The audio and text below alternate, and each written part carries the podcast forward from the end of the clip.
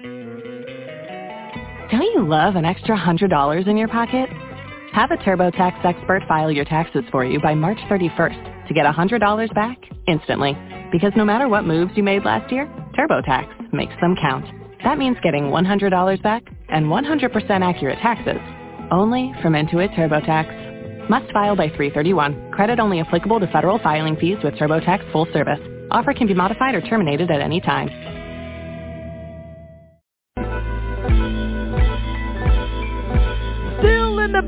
No longer alone. With my homegirl Terez on the microphone. Music politics are just chatting it up. Brunch in the basement, see that's what's up. You never know who might run through. Legendary artists or someone brand new. You miss a lot when you miss one day. At least that's what I heard somebody say. But it doesn't really matter what whoever says. It's always a good show with JaVonne and Terez. Yeah. Brunch in the basement with JaVonne and Terez. Yeah. Let's see who we got today or what we doing today or whatever it is, it's gonna be good. Woo! Aye, Oh, men and women unite. Men and women unite. For me, in a sense that I had played with music and musicians that was of that caliber Mhm. prior to joining Slave. Mhm. So, and I think like a jazz musician. I'm known more from an R&B, funk, rock kind of cat, but I think like a jazz musician. So you know, I, I'm I'm into taking chances, which others would say is are taking chances. I say I'm just continuing to evolve, and so that's how I was able to go into Hall of Fame one, and and then they said Atlantic Records goes, you know what? If you give us another watch watching you, it's a done deal. And I said, well, first of all, I already did watching you Mhm. that's already there. I'm not trying to duplicate slave. If I was going to do that, then I should stay. I mean, I'm not going to try to duplicate slave and I'm not enslaved. That's ridiculous to me Mhm. Mhm. because I was hearing other things. I didn't leave because we were against each other. I left because I knew it was an evolution that I still needed to to do as far as my growth, business wise too. So yeah, so I went ahead and said way out where you never been before, and uh, you know, and I it it doesn't sound like watching you. It doesn't sound like wait for me. It's its own thing, and I really had to stick to my guns on that because I said, listen, a lot of people underestimated me because I was the drummer that came in. So okay, then you start singing, and then, oh, okay, okay, and you're writing, okay. Now you're doing your own, th- own thing, and we're telling you here's the way to go, and you're like, nah, I'm going way out. You know, um, so that's, that's kind of how that went. Okay. Yo. Hi, this is Steve Arrington, and you're listening to Brunch in the Basement with JaVonne and Terez, and we going way out.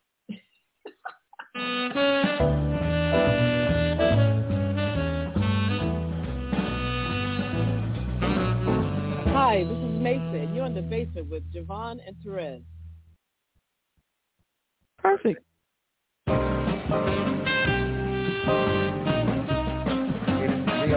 Leon, for some of your favorite movies, and I'm at brunch in the basement with uh, Terez and JaVonne.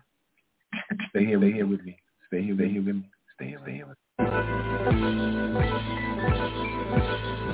In the basement, no longer alone. With my homegirl Terez on the microphone. Music politics are just chatting it up. Brunch in the basement, see that's what's up. You never know who might run through. Legendary artists or someone brand new. You miss a lot when you miss one day. At least that's what I heard somebody say. But it doesn't really matter what whoever says. It's always a good show with JaVonne and Terez. Yeah. Brunch in the basement with JaVonne and Terez. Yeah. Who we got Yeah. Come on, everybody's a friend in my head. I already know everybody. Whatever it is, Um, it's gonna be good. One day I'll tell you about me and Chaka Khan, but you know. Oh my gosh. yeah, but she doesn't know anything about it. But anyway. no, she doesn't. She just she wasn't even there actually. But anyway. office though, Jay. Like she got a and I'm gonna send, I'm send y'all some tomorrow. I'll definitely get an address. I'll send y'all some You can send me some cologne because I mean, Cologne, oh, you know, yeah. I will Just in that. case I should meet Chaka Khan, I want to smell really, you know, oh. nice. oh God. Okie dokie, man. Whatever you say.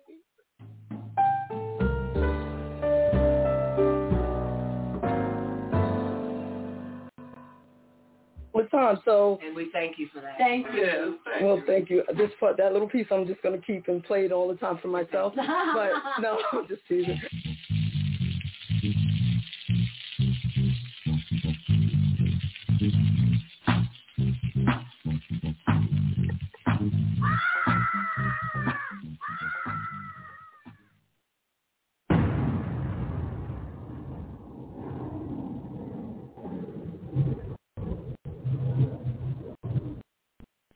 The name of the game is rapid fire. We say a word, and then you say what immediately comes to mind.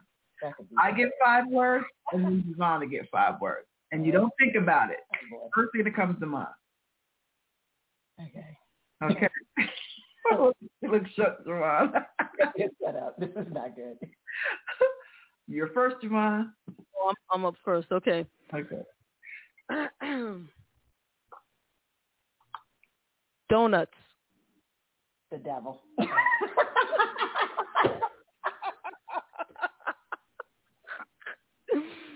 oh God. All right. Freedom. Elusive. Mm. Music. Forever. Dancing. Tonight. Can I get it? Romance. Can't live without it.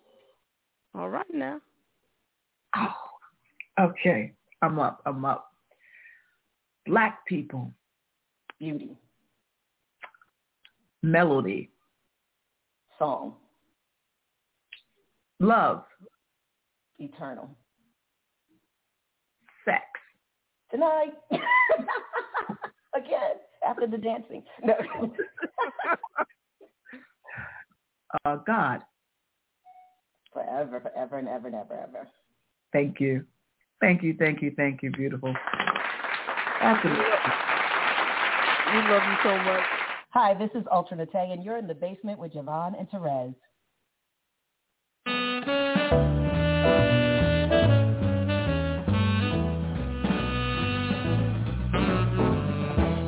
Nice. And for those who are asking, how did you get your name, please?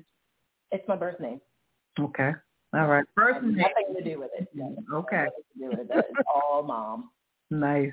Nice. Shout out to mom. Did she ever tell the story? Did she ever tell you what the story was? I know the story. I just can't share it on air. Okay. Gotcha. gotcha. I'll never hear the end of it. Trust me. So, so those that know out there, my friends that know, like they're cackling right now. I'm sure because it's a Okay. Well, I'm gonna have to get close to somebody that's close to somebody that knows the story. we'll get it. We'll get it. right.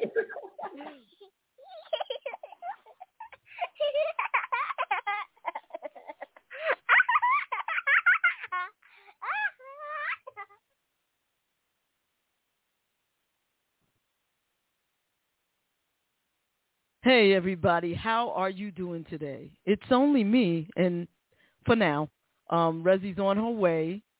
Oh, I guess you guys want to see me, right? Uh, I know. I feel like I look horrible today, but I'm okay. How's everybody doing? How you doing? Hi, Pop. Yes, that is Ultra Naté. Whoever. I, Ultra Naté, yes. Actually, um, I sent her, good morning, Pop. I hope you got what I sent. Um, I sent it. Um, so, yeah, I hope you got to see that show. If not, you should definitely um, go back and look up in the archives, uh, Ultra Naté. Uh, if you go to the YouTube channel, all of the previous shows, at least most of them are there. Um, she was a great she was a great guest, and as a matter of fact, I think I had sent her a snapshot or something, and both. well, I'll speak for myself. I was like this, you know, I completely taken. She Ultra Naté is like bubbling brown sugar, just beautiful. Actually, all of the guests, everyone who's been on this show has been just marvelous and beautiful and I, I don't even mm, mm, mm, mm, mm. I don't even know what to say about just how beautiful they they've all been. I mean, if, think about it: Bernadette Stanis, Indira Khan, Ultra Naté, uh, just everybody. Monifah, she's beautiful. She's beautiful. Um, Oya, Sy Smith, Elizabeth Withers. Oh, if if you like looking at beautiful women, you should check this show out because you know. And and actually, if I might say so myself, the show is co-hosted by beautiful women. yes, Rona Bennett. What? Are you kidding? I mean, really, I don't, you know, I don't actually keep a list of all of the people who've been on. And we've had some beautiful men. Terrell Carter, Freddie V. Jackson. Oh, yes. Dawn Robinson, honey, please. Sometimes I, I feel like as I'm as I'm interviewing people, I'm like, oh my God. As a matter of fact, I was um Yes, Melba Moore, Sarah Dash. Miss Dash is coming um back on the show, I think next week or this week. I'm not really sure. I think it's this week. Um, because we have not had her physically here. But Barbara Barbara Tucker. I mean, and Barbara Tucker is beautiful. Drive my car without a license and stand in a standing water. Okay, a standing water type beautiful. Yeah, she is beautiful. She is. Um, they're they're just um and what about what about Patricia Houston? What about that? Okay. As a matter of fact, I believe her birthday is today. Is that correct, Pop? Look at that. Beautiful. Beautiful. I love that. I love that picture. I love that right there so yeah, um, I, I I can't. Um, yes, Miss Sarah Dash is coming on um, Wednesday, and Miss Houston's birthday is tomorrow. So I'm just excited about the whole thing. This this show has been phenomenal. I was um I so I took this week off from work because I I thought I was gonna just take off a week to to rest, right? and I made a couple of appointments, doctor's appointments, but I didn't realize how I wasn't how poorly my my health was starting to deteriorate. I was just working, working, working. And every day that I was off, that I've been off, has been another appointment. It's like, but yesterday was good because I had, it was, well, I, I had to go on an appointment for my mom in New York. And um, I just really wanted to share this with someone. Coming back home, anytime I spend with my mom is, is great. It's a blessing. So that that's not the thing. But coming back home from the Bronx, the Cross Bronx Express is the devil. I just want everybody to know I've been on the Cross Bronx Express back and forth all my life. I'm from the Bronx. But if you're not a New Yorker and you, you have any plans to visit New York, I just want you to know that the Cross Bronx Express, it doesn't matter. It doesn't matter what you're driving. It's the devil. I sat on that Cross Bronx Expressway forever. It's just the devil. It just is. Am I hydrating? So I drink a lot of water these days, a lot more than I ever have. Maybe not the 64,000 gallons that they suggest that you have every day, but I do drink a lot of water. Um, the only other thing I drink is in the morning. Um, I have a cup of coffee, and you can say what you want about it. There's nothing you're going to say to deter me until I stop working. Um, up until that point, I will have a cup of coffee every morning. Um, once I retire, I will try to um, rehab myself off of that because I, I realize that coffee may not be the best thing either, but um, I, I don't drink alcohol. I don't smoke anything. I don't do indulge in any other thing except food. Food. I'm I'm I'm clearly addicted to food because, you know, I just that's that's my addiction, and and good food at that. Good food. Um, I won't say what my other addiction is. I get in trouble all the time. And uh music. Music. And what time is my first cup of coffee? Um when I wake up, whatever time that is. Um when I get up after I shower, go downstairs, make a cup of coffee. So you know, don't have. I I tried to withdraw from coffee once before. Um, a few years ago, I decided I was going to stop drinking coffee, and um, I had these headaches for two weeks straight until I had a cup of coffee, and then I realized while I'm working, I may as well just do it and then I'll stop. Um, I've tried other.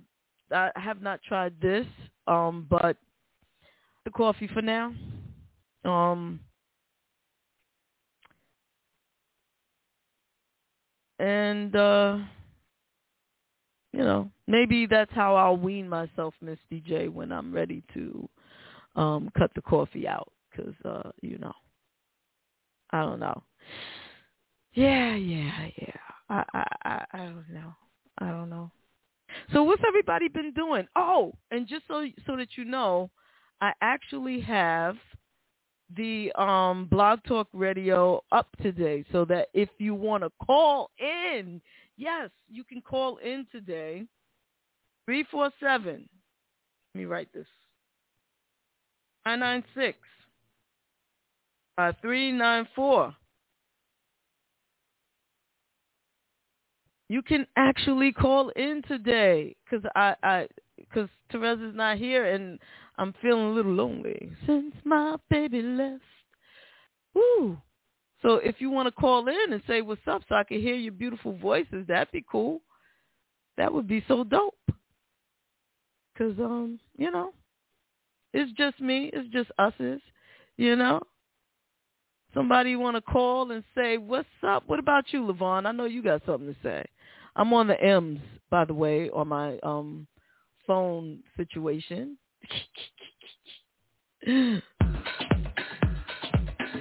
Terez will be up soon.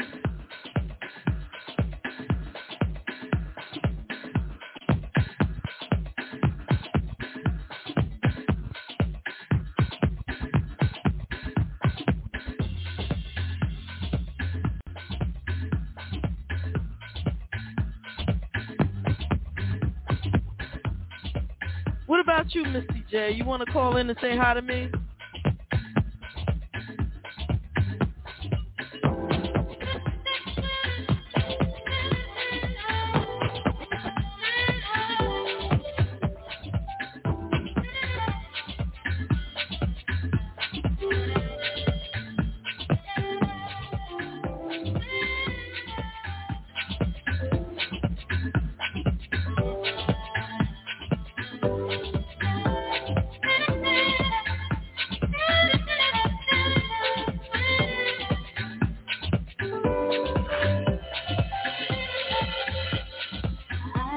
Levon. The number's up there.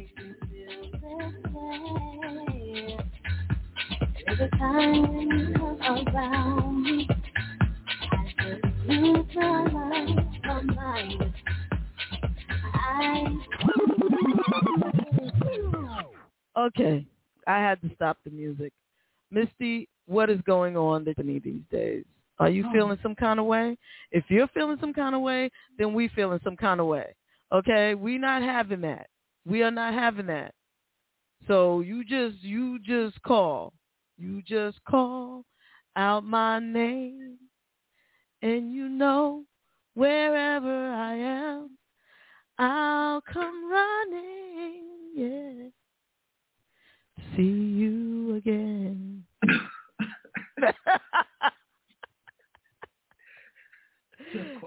Just call. Just call. And wait, where'd you go? Where'd you go, sir? Where'd you go? Man, I just saw what come on, man. Come on, son. Why he do that? Why he do that? You know what he did? He came into the green room and then popped out. That's why his name is Pop. Pop. Ah. Misty, call. Pop, come back on. Misty, call. She's let me finish sorting out the laundry. I got you. All right, handle your scandal, girl. Whew, I'm sweating. You Right. didn't run. You wasn't running like ah. What? I'm sweating like Patrick Ewing in the fourth quarter. You sweating like me night and day with this damn menopause crap. How you Oh. doing, Wendy? Like Patrick Ewing in the go. You sweating like me night and day with this damn menopause crap. Oh. How you doing, Wendy? I'm good. Good morning. Pop Yes. headphones if you got them. Wait, hold on one second. Headphones if you got them. You got? Huh? Oh, you good now? You good now? Okay. Hi, Pop. Don't you look good? Is he not handsome? This He's is a this handsome is devil. one He is. beautiful man. I swear. Caramel coated complexion. And that He's a cat. beard and oh my god. Oh no, we need. Silver foxy. You know what I'm saying? Oh my. Wait, wait. How do we how do we do this? How do we do this? Yeah, we need we need the big ups for the pop. We we need the look at that. Look oh my God. Look at him saying was, no. Was, Say no some more. Say no, say no. Say no. You know that turns me on when people say no. Unfortunately. I was just coming to keep you company until Resi got on, but she got on, so I know. Look at that. Fine and yet more fine. Look at You you. Look at Thank you, you, Pop. Pam Jeanette. That's right. That's that's the basis right there. That's Pam. She's like, what? Pop Looking looking, like- like, a whole butterfinger. Hey, boo. Uh-oh. That's it. That's it. Ooh. That's today the basement is sponsored by Oh. oh, is it? chocolate chip muffin. All right, chocolate chip muffin. That's you, Pop. Well, You- y'all go ahead do the show. I'm going back. I'm going back in the production room. And you just remember, you are our chocolate chip muffin. Bye, Pop. Love you guys. Love Love you you more. I got to get my, my skin and, and, and uh, game together when Pop gets on the screen looking all caramel Right? coated. Ain't he purty? Ain't he purty? Just He a pretty man. He just purty. Looking like a whole butterfinger Okay, giving you, well, you know, giving you that Ron, Ron Isley tease, right? with the, you know, Ron Isley OG beard. Can can we talk about Ron Isley for a second? Let's talk about him. Or maybe more? Sure. No. Let's do it. First of all, Hello. Hello. Oh. Hello. Hello. Hello, hello. Yes. Hello. Hello. Talk about them. Talk about them, Reggie. you know, so so check this out here. you know, we often talk about, you know, lyrics. Like I think you and I both, you know, agree that lyrics are the key, or the structure. It can make or break a song, you know. And then when you throw lyrics to a to a beautiful groove and some, you know, some melodic bass lines and things, it just makes a masterpiece, right? Just hits you in your heart and soul. Yes. And you know what we stopped doing in our now it, it used to be R and B Yeah. now it's aura. Aura? Aura. Aura and B. The reason why I say that is because we stopped celebrating women. We stopped, we Mm. stopped, you know, in, in the majority of our songs, I'm going to say not everybody, because we still got, thank God, we got the Anthony Hamiltons and Oh the yeah. and the, and the Raheem DeVaughns and the you know you know you know what I'm saying. Yeah, yeah, you know, yeah, and songs to celebrate women that are sung by women. Okay, like a Jill Scott or Erykah Badu or you know the, just you know the the the or the you name it you got it right. Right. So Ron Isley and you know and young young and this this specifically goes out to the youngsters, right? And I say that because you don't have to always. Now I'm, I'm excluding rap from this terror from this this conversation because I'm talking about something different. So I'm excluding rap, and I'm saying that for a reason, you know, um, because that's a whole nother subject. But for the love songs, for the R and B, y'all got to start celebrating women. There is nothing like a Ron Isley-esque ballad floating through where he just says hello.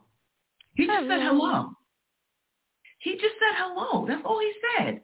And women, if that's what you're after, men, women by the score, by the millions responded to his hello, hello. I always say, Look, there's a there's a, a a very famous line in a very famous movie. You had me at hello.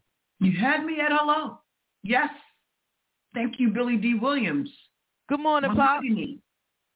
Yes.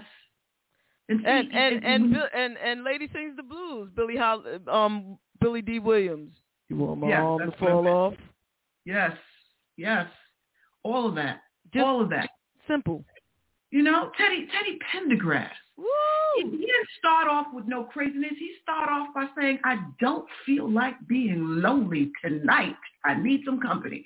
He wasn't telling you what to back up and how to jump and flip it. He just said, I don't feel like, and scores upon scores and millions of women. But and check it out. And check it out. Even when he says, and he also says, what's the next line? And light a candle. You see? But he's, you know, he's telling you, turn off the lights and light a candle. He's not saying, turn off the light, put your ass up, you know, let me bump it. No, no, no. That's not what he said. He said, he said, turn off the lights Mm. and light a candle. And, Tonight and I'm in a a romantic mood. You know what I'm saying? Ooh, ooh, ooh, ooh. Turn them off. Turn them off. Honey, if you had the privilege of living your lifetime, living any part of your life, and you were over 15, and you had an opportunity to see Pe- Teddy Pendergrass live and didn't take it, shame on you. And Peabo, yes. I told you, that man sang happy birthday to me. Happy birthday. And the way he phrased my name, when he, I think people whose name is not JaVonne would have been like, okay, that boy was, woo. Mm, that's another bad. Yeah, that's shout out to Peabo Bryson who just had his 70th birthday. Ooh, you know, and I understand. You know, you know, I understand folks that you know, uh, uh, uh, you know. Now, just be clear, that is not my diet, but I understand women who look at the zaddies. hmm And there's a certain class, there's a certain, you know, we just don't do. We don't have to talk about uh, sexual gymnastics. We don't have to talk about sexual prowess. We could talk about other things that stimulate stimulate your mind and you know and and just it's just a certain maturity that comes with taking your time, ladies. Exactly. And as a matter of fact, when Lenny Williams was on the show, we Mm-hmm. played a song by Lenny Williams. Let me see if I if I could find that song where he's talking. He's really breaking up with somebody and saying it's somebody. Yeah, somebody else. Somebody else is is whatever. He because he he broke. He's breaking up with somebody. He sang that song so sexy. You want him to break up with you. Two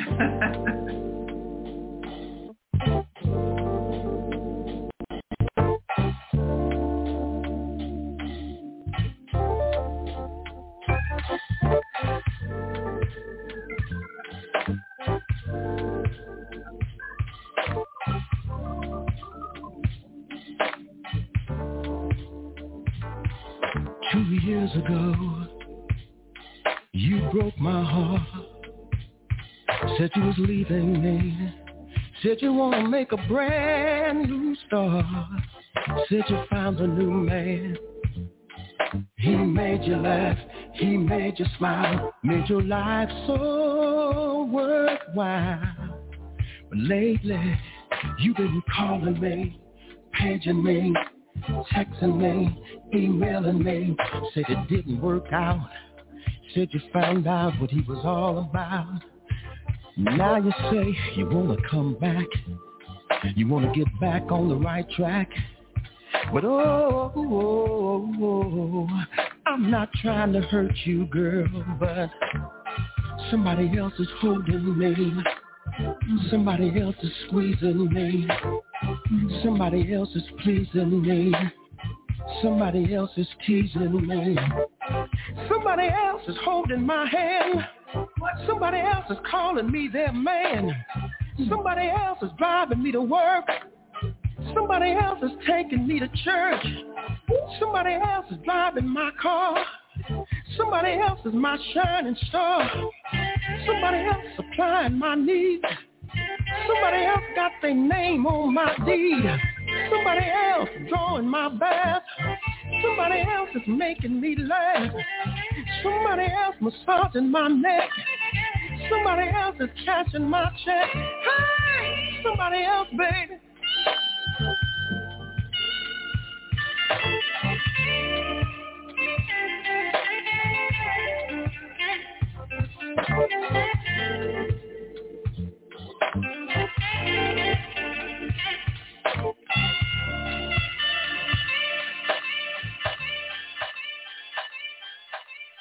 Shout out to all the singers who are on. Yes. And even when, yes, Teddy Pendergrass again, I don't love you anymore. It's just that simple. Yeah. What? That was no, no, no, not like before. Yeah. It's a shame, dirty shame. You know, with no disrespect, it was just straight talk that made for straight understanding, right? Exactly. That was it. And and you know, I I don't know. Although currently, like,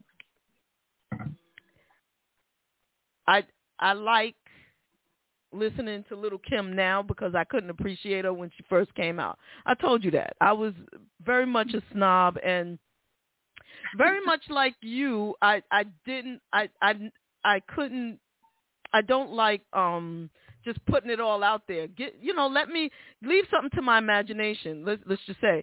But but that being said, now I still don't find it necessarily sexy. I find it fun. It it's fun.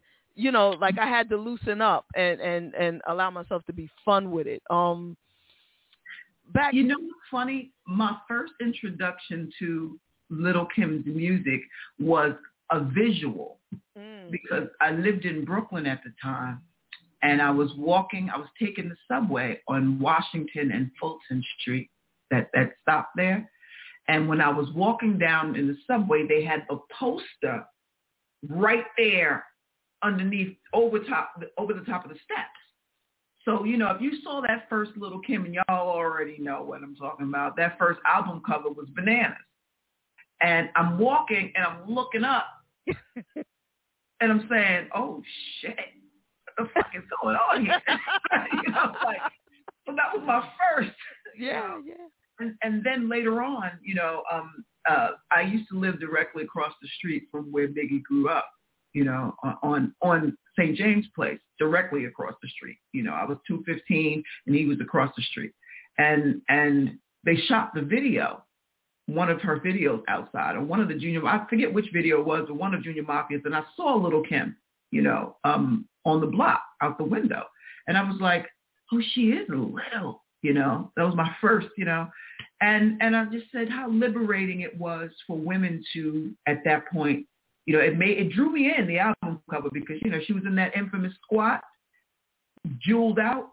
And I'm not um I'm not as prude of uh, I happen to think nudity nudity is a, a form of art, but not that she was nude, but she was definitely it was a tasty choice. The squat is what I think the positioning is what made it interesting, you know, and definitely the placement of that billboard. Um, I was like, what is happening in America?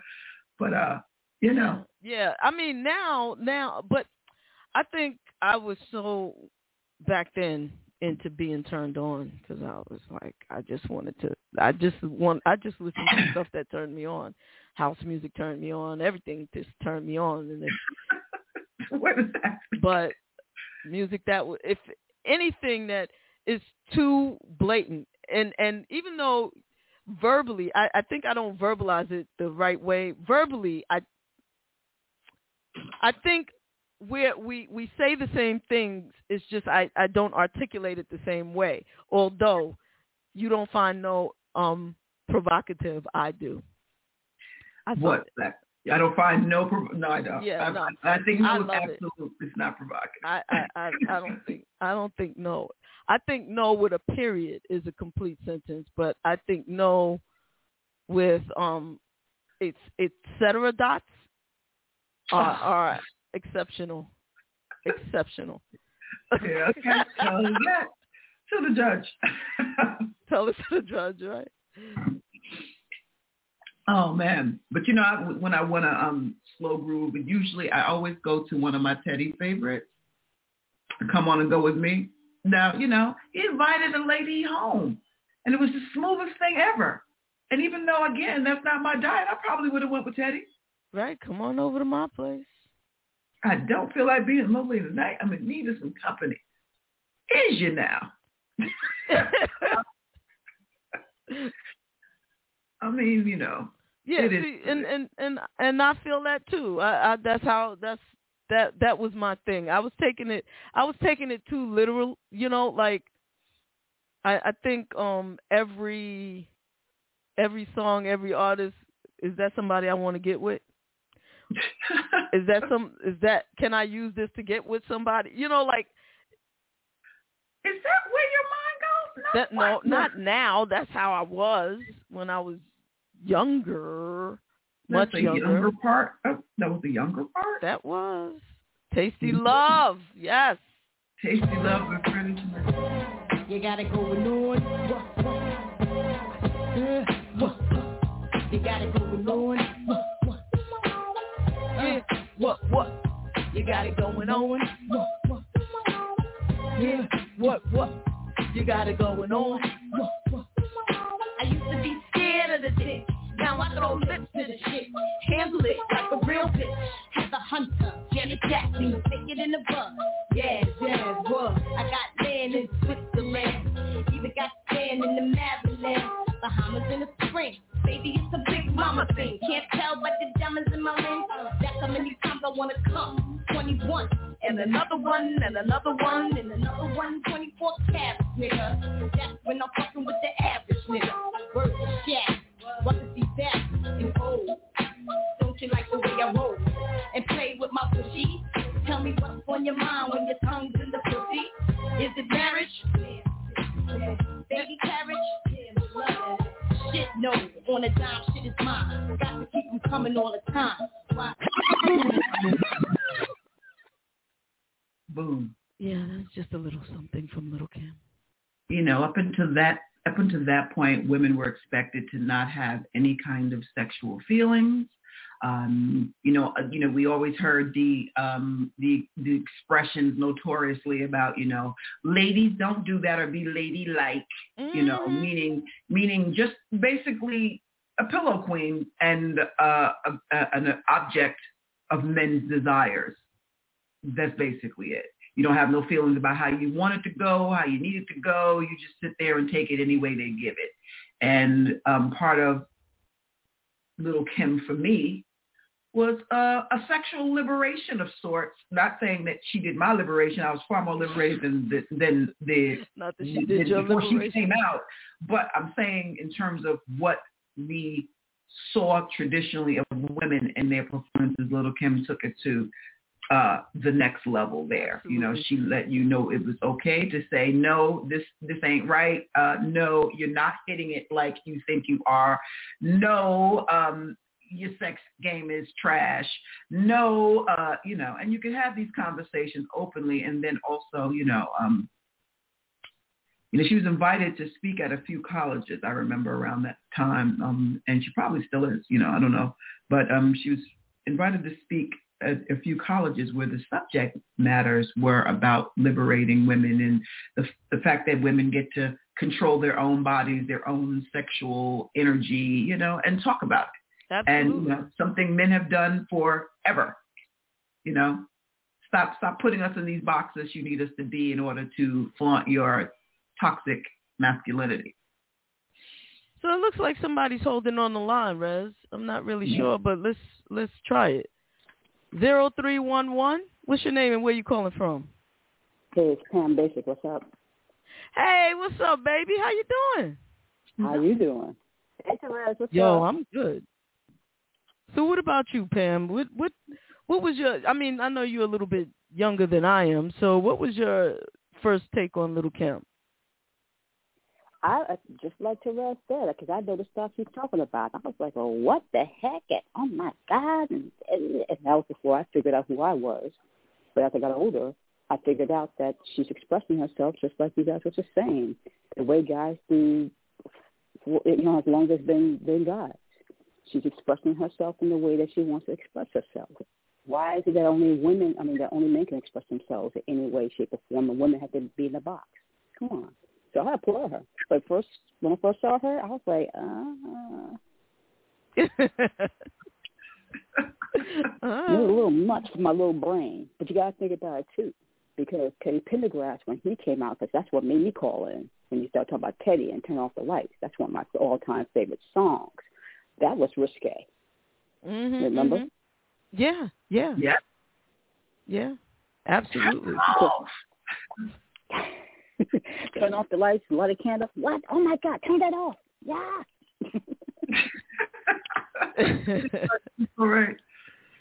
Yeah, but you've been good. How, how, oh, I'm sorry. Go ahead, Rez. No, no, go ahead, baby. I was just going to ask how you've been holding up in this weird time in the world. The new now, well, right now I'm recovering off that first dosage. Uh, I just got the vaccine yesterday, so my arm is a little sore. Let me just turn on this, this uh, computer. But um, I'm holding up. I'm here. I woke up. I'm alive, so I'll, I'll make it. Yeah. But this, What, these what, are some strange times. yeah, they are. What made you decide to um actually take the the uh vaccine and which uh version of it did you take? Um, I took it because I really did not want to take it for my own reasons. I'm sure you can imagine. Uh, Mhm. At some point, I do want to travel again, and um, it's going to be, if I'm correct, it's going to be linked to your passport, to your ID. So basically, you'll be in a box, not being able to travel. Um, so I mean, at the last, you know, at the last minute, I'm like, you know what, I might as well take this. You know, it's we got water, we got it's in the food, stuff is in the food. I mean, how are you going? How are you going to avoid whatever it is? So I just I got the vaccine, and I got the Pfizer vaccine. When I did the research, I found that more people, more people of color, were uh, um, uh, tested upon uh, as opposed to the other two uh, um, vaccines. So I did a little research, you know. You know, I'm like, you know, More people of it, so color? If I'm correct, I know. Uh, yeah, as far as when they were testing it before they put it out into production, uh, if you go to the various websites where they talk about the, the vaccine, they give you the breakdown of how many, you know, the, the the population of people that tested. So people Mhm. of color I it was definitely higher than the other two. So I figure if nothing else, if there was something to go on, they would have they would have people who look at, like us that they can refer back to as far as like you know giving us something, giving us a vaccine that they don't know how it's going to affect people of color. That's what made me that swayed my decision to Pfizer. Plus, I would probably never do anything with Johnson and Johnson based on their history. And the other one I wasn't too familiar with. I was like, eh, let me just deal with Pfizer. All right. Well, I I, I wish you you know good health, absolute Thank good you. health, and Thank um, you. you know I think I might have to take this damn thing against my will. Mm. Um, but we'll we shall see what we shall see because I I don't I don't want to take it at all. I have no desire to to take it, and if that means I can't travel, then I just because I don't want. When you I'm say sorry. against your will, what do you mean? Well, because um the mayor of New York, and you know I work for the city of New York. The mayor of New York is now saying that um he wants New York City employees back in offices starting next month. Mhm. And I know for a fact that um okay, Pop is right. We'll we'll do we'll we'll do a little onion peeling. Um Pam, I'm gonna let you go, baby, but thank you so much for calling Thanks, in. Pam. It's always good Thank to hear you. from you. Thank you. Yeah, yeah. Always Keep it up, your please. voice. Keep it up. Love you all. All right, all right, baby. We'll have you up here soon. Maybe you can Yes, um we will. strum that bass for us. What about that? Working on it. Yeah. Working on it. Working on it. All right, babe. Love you. Talk to you later. Love. Peace. The basic. Peace.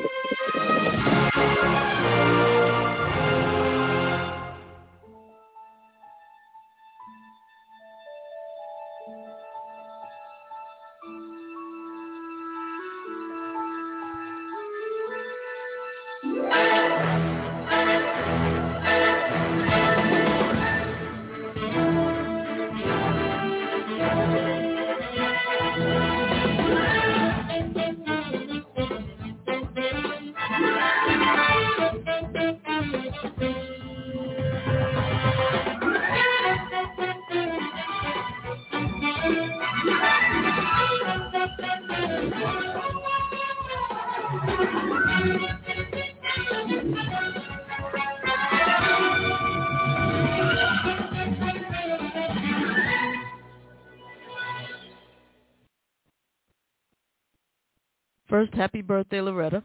Happy birthday, Coach Queen. That's what's up. We love you. You know that. And um, so what was the question? Oh, we were talking about um, yeah. So I happen to know that um,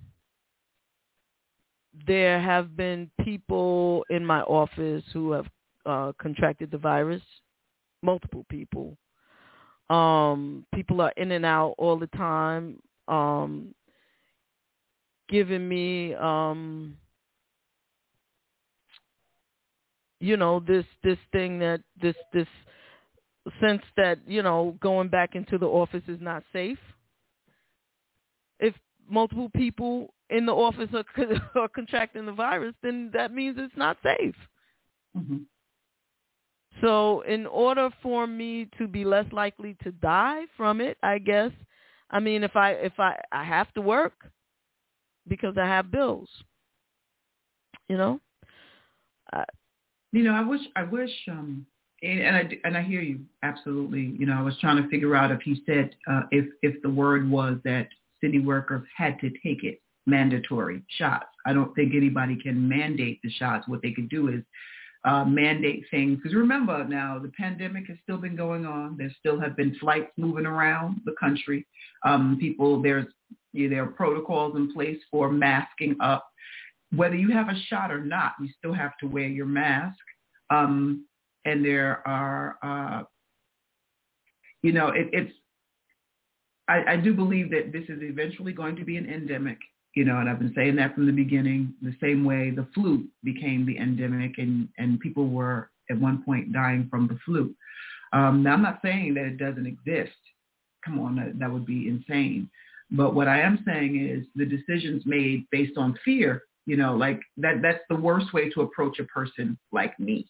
You know, don't scare me into trying to do anything. You know, um, present the logical reasons for it. And I mean logical reasons. And so far, unfortunately, I have not heard any logical reasons for taking that vaccine because any and when people and people do fall and go to is the symptoms will be less. We don't know what. no, you don't know. You don't know that. know that for fact. That's what they're telling you. And and since people have been taking the the the vaccine, hospitalizations have been increasing. Basically. So I I don't get it. You know, like I I just don't don't get it. But I and I I just I'm the only again the only reason I'm moving in that direction is because um I don't want to be I look there's there's a whole bunch going on right now. I'll, I'll tell you something. Um, it it just by taking the shot, it by no way means that you can go maskless anywhere. No, I still- know that. You can still carry the virus. You can still pass the virus. So if the circumstances are the same, you know, if you're not telling me I won't get it, and you're not telling me this will cure it, then it's no reason for me to take it. You know, that's that's what I feel. And if and right now I feel like we're in one big clinical trial that they have gotten, you know, this is just because you don't know. And they can't tell you they have any data because they don't have any data. Now, maybe three or four years from now, they'll be able to look at everybody who took it and be able to draw some conclusions. But right now, we're all part of the clinical trial known as this this uh, this um, situation. You know, um, Hold will on able- one second. I'm sorry. I didn't say that it's due to taking the vaccine. right? I said people have been getting vaccinated and yet hospitalizations are still increasing. Oh, I didn't say that the vaccine is making people sick and sending them to the hospital. Let's be clear. I'm not saying that. I'm saying that people are still being infected. People are still getting sick enough to be hospitalized. And the number of those people still getting hospitalized is increasing. It's it and it's not like you would think because at this point there are half a million people there there are more than a million people that have been vaccinated, right? They're, they're saying like there's like five, six million people that have been vaccinated. So you would think even with that logic, if this vaccine was helping, then the number would, the, the graph would, uh, which way am I going? The, the, it would be going this way. However, it did one of these, going back up. So it doesn't, it, it is true. They they they say that's well. I do believe um, that it's because they're they're um, well. See, and, and here's the thing: we all we're all just regurgitating information that's being fed to us. You know, um, there is no reason. You know, I do believe a lot of it is congregation. Yeah, people are you know getting together, but people are getting together thinking that they don't have to still take precautions. because now they have the they have the vaccine. So so they're they're getting together, they're congregating, and they're ending up in the hospital. You know, we just have to we just have to kind of go on um, the information that's being given, you know, um, and we have to kind of go with our God voices on it, and Yeah, it just has to make sense. You know, I'm not I'm not arguing anybody's point of wanting to take it. I think you have a right to do what you Absolutely. you know, Absolutely. think. But when you start doing things like um, discriminating against people who haven't taken it, that's that's the that's the issue that I have. Yeah, it's like discriminating against somebody because they didn't take the flu vaccine. Right. That's When, stupid. when it's essentially going to be the same, Yeah. you know, um, and uh, there's a lot of information out. There's a lot of people talking about it. And then there's the Pfizer letter that was um, discovered amongst their uh, constituents, board members, and stockholders that they had this this meeting. Um, and you know they're looking just the ways to monetize it. And I agree with one thing that's absolutely we cannot leave anything in terms of our health in the hands of big pharma because big pharma is not looking for a cure. Big pharma is looking for a pay, you know, and any way they can get it, they will. Big No. Pharma controls a lot of the lobbying and a lot of the resources in this country, and they will stay that way as long as they, they have. We have a couple of entities that control this country that have a stake in the finances, and they don't care about. It's not about human beings. It's not about saving lives. It ain't about none of that. It's about profit. Period.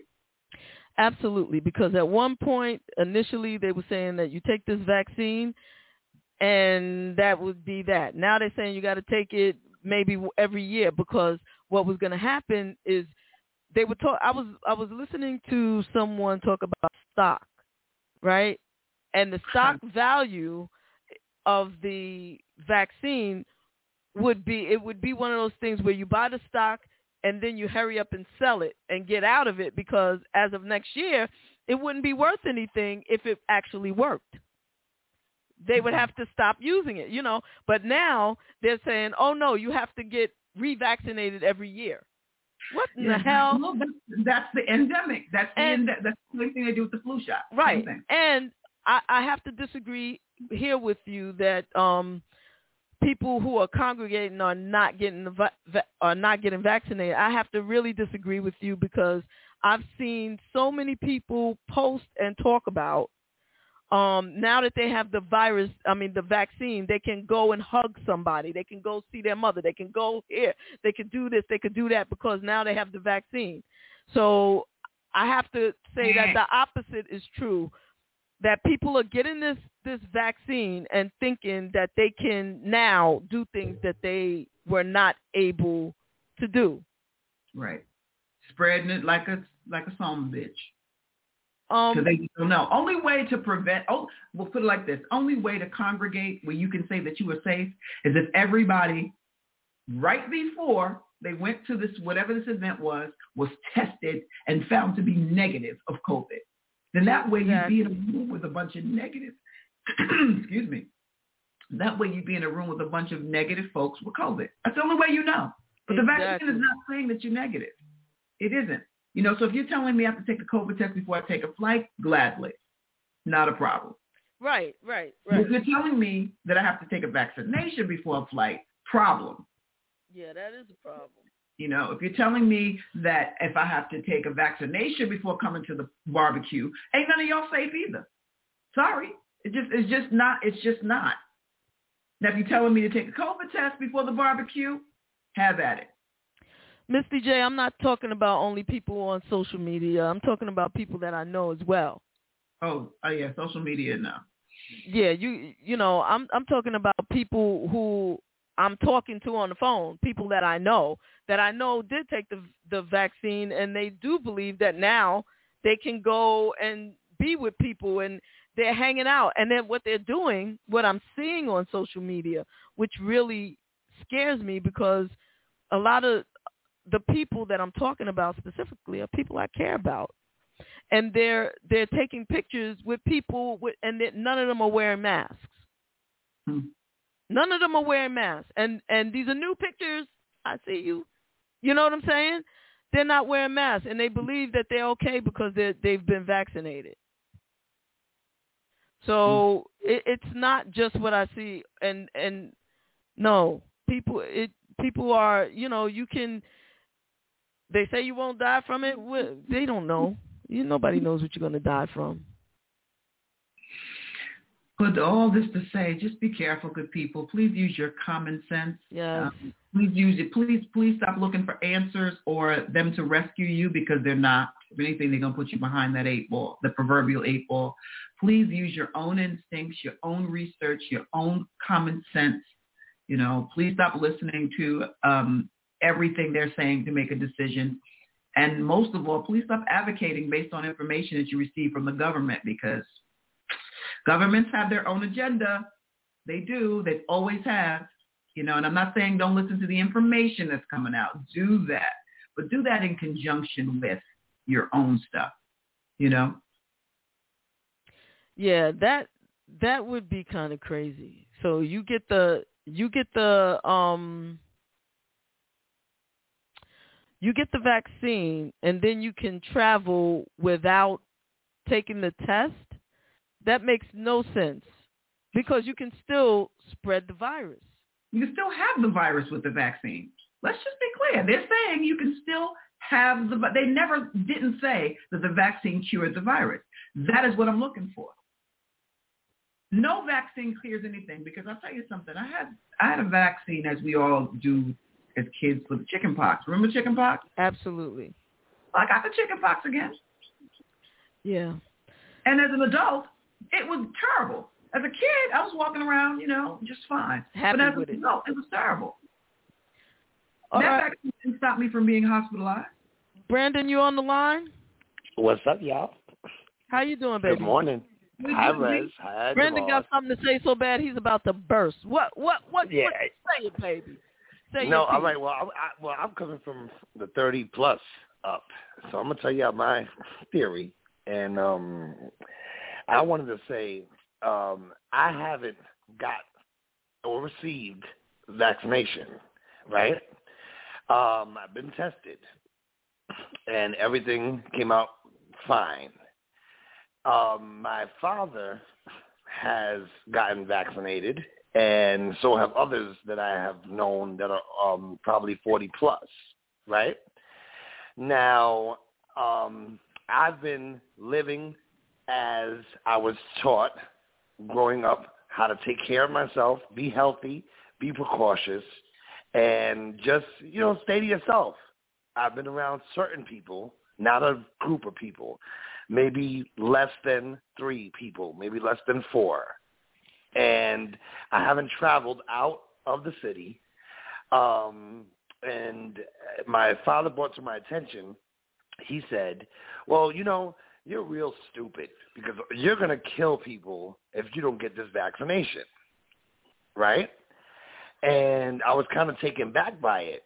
And I said, well, from the way you guys raised me and how you, um, you know, and I, I also too had chicken pox.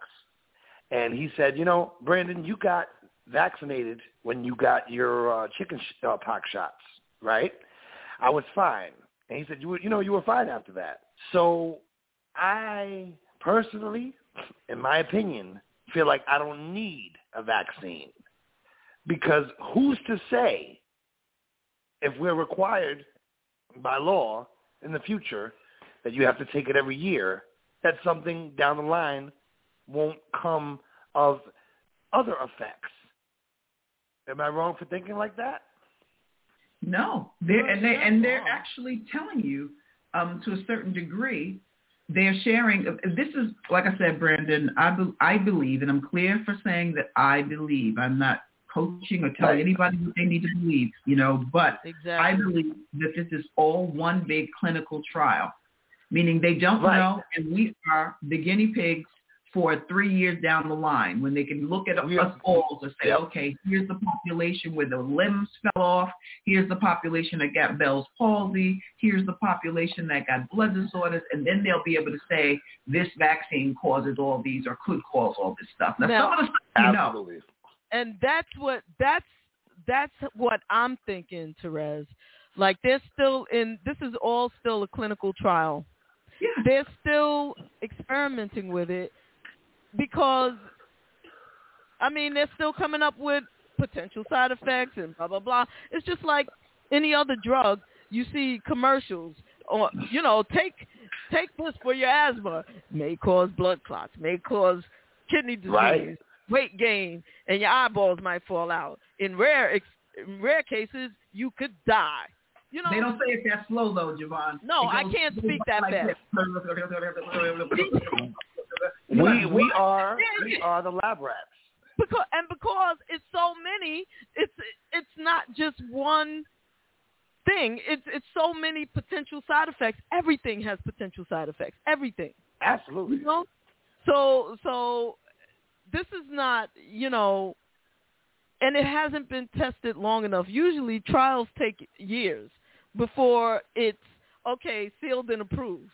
Yeah, And that's this- what I said. About five, ten years from now, we'll know all the effects Exactly. of, of that vaccine, uh, or they'll have a new one to counteract the stuff that. Listen, so the pharmacy game is is is is, is more lethal than the crack game was in the 80s and 90s, because the money's in the Absolutely. comeback, which is the reason why they don't have a cure for HIV or AIDS which is the reason why they don't have a cure for cancer, because all that medication that you have to take for both to sustain and maintain is money, you know. And I'll go back to Dr. Sebi. Yes, rest his soul. Dr. Sebi was one of the court cases that, and this is a fact, you can look it up. Look it up. Dr. Sebi was claiming that he was doing all these things, particularly curing HIV. He went on record for saying that. And and I'm paraphrasing. Y'all can look the story up. It's public. But I'm, and I'm paraphrasing it. I'm going to say that again. But they put this man in the position where they where he had to prove it or get penalized. They took him to court for it. They told him to bring. Look at that. And I don't know the real numbers, but like five patients or whatever. I don't know the real numbers of how many people, but he ended up uh, bringing in triple the amount. And that just slipped into the darkness. Why? Because he proved that he was able to do it. A lot of it starts with nutrition, good people. A lot of it. Thank you. In fact, 98% of it. Yep. I agree. So he's A record for saying that he cured, not prevented, not uh, cured, and then proved it. And what they do, just let him out. Shh. Prior right. to that, it was like he was smeared all over the place with saying what it was and called all kinds of crazy up until. You know, it's tricky. It's tricky. Yep. You have to go with your intuition. You have to go with your intuition, and you have to live day by day and uh, stay healthy and continue to be precautious. That's all it is. Stay your ass at home. If you don't, if you're not an essential worker, and you don't have to go out and you know run to the store, come back home, wash your hands. Simple. Grandma's taught us that. I think that when you travel, maybe quarantining is necessary. I don't know if Absolutely. staying at home because see what happens is you stay at home, you don't get what you need, and Absolutely. people are, um, need vitamin D. I mean, everybody does, but you know, specifically yeah. people in being inside all the time um, is not. No, healthy. you're right. No, you're right. You're right. You're right. I I, I can I can. Uh, you go outside, like go to places that are open areas where there's not a lot of people congregating, or you know, go sit out front or back if you have are privileged enough to have a front or backyard. But but what I'm saying is expose yourself to the elements. Sunlight yeah, is a yeah. great, absolutely great woman. Yeah. Well, this, JaVonne, I just wanted to uh, I just wanted to chime in and well, uh, I'm glad tell you guys did, I love you. Brendan. Yeah, I, and I we love love you guys. honey. And um, I'm always here for you guys. I'm proud of the platform that you guys are giving, and um, the way you guys are using it, and it's growing and growing. And um, uh, before I leave, I just you know I got to give you my little update. Uh, I had a conversation with Miss Flack on Wednesday, and I told no yes on Thursday, and I told her that we are all loving her and that we're never going to forget who she is. And she told me, "You're so sweet." And she said, I wanted everybody to know, thank you, and I don't think I'm ever going to get away from the music. So that's her message that's to you good. guys. I promise you. I love you guys. Thank you, JaVonne. Thank you, Terez. Love you too. Love you too, Love Brandon. you too, shout, out, shout out to the great legend Roberta Flack. Exactly. Absolutely. We have another call here, 4002. What's your name go. and where you calling from? You know who this is. Levon cousin. Levon, what's up? How you doing, baby? hey, um, JaVonne. Hey, Rez. How y'all doing? So what's up, what's up with with um? I, I need you to talk about this this thing about um Teresa's eyes. What's up with that? No, no, no. That's not No, something. no, we we need to discuss that. That that's like its whole it's, a- you don't it's need a to genre. You, no, you you don't stay need messing with me. We already talked about this. We're not going back to the whole. Well, I said you, what you I brought said. it up. I'm, I'm, Thank you. Thank I'm just thank you. saying, like you know, you brought it up. I I just wanted to explore it a little deeper. no, we had a whole like session. We had a whole show and everything about you know my my you know my feelings about the lethal weapons and all that type of stuff. Brad gets it. That's why she's like, no, we don't need to. Do we don't need to discuss it anymore? Straight up resosexual. Right, right, She's like, I'm standing She's in like- mine. I'm standing in mine. But wait, wait, wait. When she saw the comment, she put the glasses on. See, me and Rez, we we eye to eye. We you know there, don't, Like, there um doesn't need to be any rehashing. She gets it. That's because she's a little shy. She don't, you know, she don't, she don't want to drive you completely batty. You know what, Siobhan? Hush. Hush. How you doing, sweetheart? How are you? I am well, thank you, and that is really a blessing because I had a little bit of a COVID thing. I think I mentioned it. Um, we, uh, as I said before, I'm an inpatient therapist, and we had an outbreak, a bona fide outbreak. Um, and it wasn't like before where it was like three patients tested positive. There were eight patients, and there were, I think there were like six or seven employees, Mm. um, all on the unit that I work on. So, um, uh, tested positive and everything. Did quarantine for ten days. Got cleared to go back to work, and by that night, I was sick. Um, and I had to take. After, Uh, after the quarantining, say that one more time. you said you were you were you were sick after the ten day quarantine. Yes, ma'am. Mm-hmm. Um, so had to um deal with those symptoms and stuff. Had to take a little bit more time off. And um the thing is is that I had two um I guess fortunately I only had two days where things were really, really, really bad. I mean I was very, very, very sick. Um, but at the same time, I still don't trust this vaccine. Like I, I just you know, and that I don't shame other people for not, you know, getting it or anything like that. If a patient asks me what I think about whether or not they should get it, I tell them that I think they should take into account um all of their their life systems and that's with like, you know, their health and, you know, they should, you know, get information from their doctor, do their own independent research and with that body of data, they should make a decision for themselves.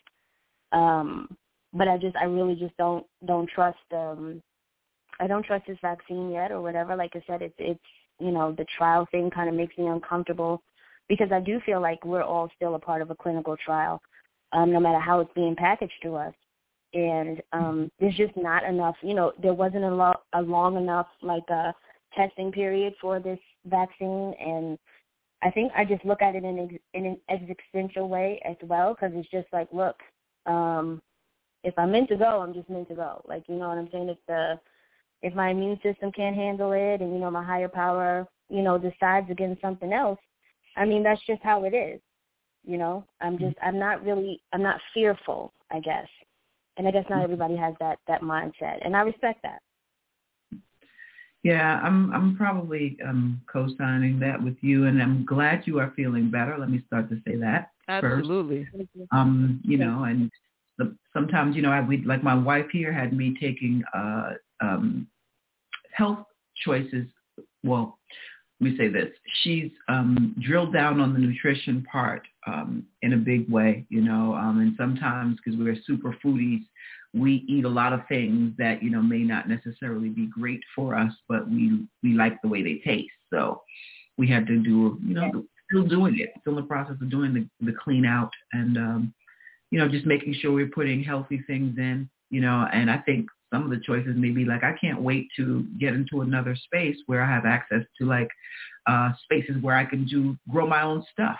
You know, because in reflecting, I started thinking about all of the things that I grew up on, and fresh food was one of them. You know, our food choices Yes. and sources for making the food industrially has changed since we were kids.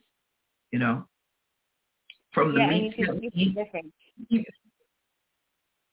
Yeah, yeah. yeah Well, Well, I'm happy you're feeling better. absolutely. Thank you you know what's so crazy is that during the the quarantine gave me a reprieve from my addiction to krispy kreme um, I haven't I haven't been down to I haven't had Krispy Kreme in like uh it's been a it's been a while. Yeah, I don't you know, so it helped with that. I So, mean that, what's, that's, what's a while for an addict? What's a while?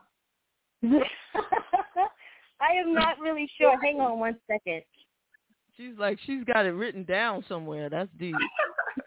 Last time I had a Krispy Kreme. Because if I say that, I would have to be. You know the last time I had Krispy Kreme? Okay, they said it's about a month ago. So I feel like I'm doing well. You Yeah. are doing very well. Yes, that's very good. One day at a time, sweetheart. One day at a time. I'm with you on that one because my long time. I haven't had it in a while. what's what's a while, red? Two whole days. Yep. Yeah. I know. I, I I realize what I have re- come to realize um, during this time home is that I am addicted to sugar, which is terrible. Which is in everything. But you know how I know? I have it hidden. Oh. Wait a minute. Wait a minute. Wait. Stop. You're hiding the sugar. Yep. Sugar here, sugar there, sugar everywhere. The girls them sugar took on a whole new meaning. I'm, JaVonne, why are you hiding the sugar though? Like, what's what's? Excuse me. What's going on? I'm curious. It's it's it's all it's it's like um an alcoholic hiding a bottle. Wait a minute, what why are you hiding it though? That's what I'm saying. Like, why why is there a need to have this clandestine relationship with the sugar? Because it's it's it's sexier if it's hidden. It's like yeah. Okay. You know, JaVonne, I just I just have to say, right? I, I have to say, like, I it's a, sh- it's not not really like a shame because I love the fact that we met the way that we did. But you would be such a challenging and fun patient. You really would. you would, I, because here's the thing. I love the use of humor, even when you're using it to deflect or avoid. um, and like you've got like this little stubbornness that I would actually want to pick apart. I'm not gonna lie, like sometimes as a therapist, I listen to you or I watch your demeanor and stuff like that, and and I, in a very clinical way, I almost salivate. Like, man, you would be a challenge. wow. Thank you for saying that, man. That that that's the bonus right there.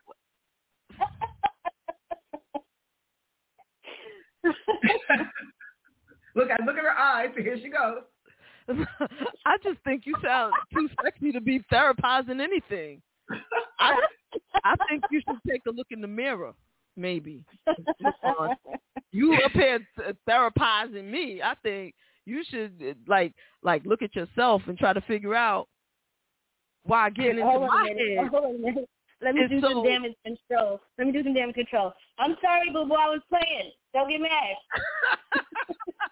Don't get mad. Okay, she just teasing. She just teasing. You? She just playing. Bay, it's all right. It's good. We good. It's peace, peace, peace, peace. We good. Trust. This is just this is this is very safe banter here. This is very safe banter. What- what- Who are you talking to? I have no idea. Oh. No, she's talking. She's talking to Bay. Like, cause Bay, Bay is like watching um in the other room. She's watching the show and everything. And I just had that little, you know, the little joke I made about salivating over you clinically or whatever. And I just want to make sure I'm in the clear. It's clinical. That's you know that's clinical. I get that. Salivating clinically. Mm. Yeah. So No, there's nothing more. Uh, uh, no, you know, and I'm I'm going to say this in a non-Jada Pinkett-ish kind of way. There's nothing um more when someone is is making their breakthroughs, you know, and that with something particularly they've been challenged by. That's exciting. You know, that's exciting. the problem Yes. is I haven't made any breakthroughs. I No, no, we know. We're just saying, you know, in overall. people think that I am funny and that I'm, you know, deep or something. I don't know. Whatever it is, and uh-huh. people think that maybe I'm smart even. I don't know what people think. But I'm telling y'all, I'm crazy as fuck and I be I be struggling on this show because hold on, I hold on, hold on, look, hold on a minute, though, Devon. Hold on one second. Hold on a minute. I want you to therapize me, even though I am resisting it. I want y'all to No, no, no, understand. to that me. is true. I know that. I know. That's that's one of the things that is just like you know just being able to like look at somebody and like or just like observe them. I won't say look because it's more than just looking. It's kind of like seeing the things that you don't want to be seen. Say you know hearing the things that you don't want to be heard, and you you know that because I've sent you separate um messages on Messenger and stuff like that. Now you're gonna get the self control. you know but it's like you know i i know that and everything i wanted to honestly i have to challenge this notion that you can't be i don't like the word crazy i don't like that word i really don't but you can't be that and still be funny and still be, you know, smart and and all of that other stuff. Like you can be all of these things. I don't like the word crazy. Um, that's going to be your challenge to come up with another word to replace that. I don't like the word crazy. I really don't. But you can okay. be all of these things. You can be all of these things. It's it's like honestly, I just had a um a session with a patient and she has Crohn's disease, right? Um and what I did because you know she she speaks a lot about the frustration that comes from it and she's just like, "Oh, but I have Crohn's disease, but I have blah blah blah blah blah." And I told her, I said, when your assignment for the next week is that I want you to write a letter to Crohn's disease, but I want you to write it as if it's your child. Mm-hmm. Because the thing of it is, is that the the disease itself, it's not going to go anywhere just because it it causes you hardship and frustration. But if you're looking at this thing as a part, you know, however not ideal it is, if you're looking at this thing as a part of your body, as a part of something that you must care for, which is the truth, you must care for this thing. If you can look at it like a child, because we will we'll allow a child, especially our child, um, a certain amount of latitude. Like yes, you get on my nerves, but you're my baby. You know what I mean? I'm responsible for you. I love you and this, that, and the other one.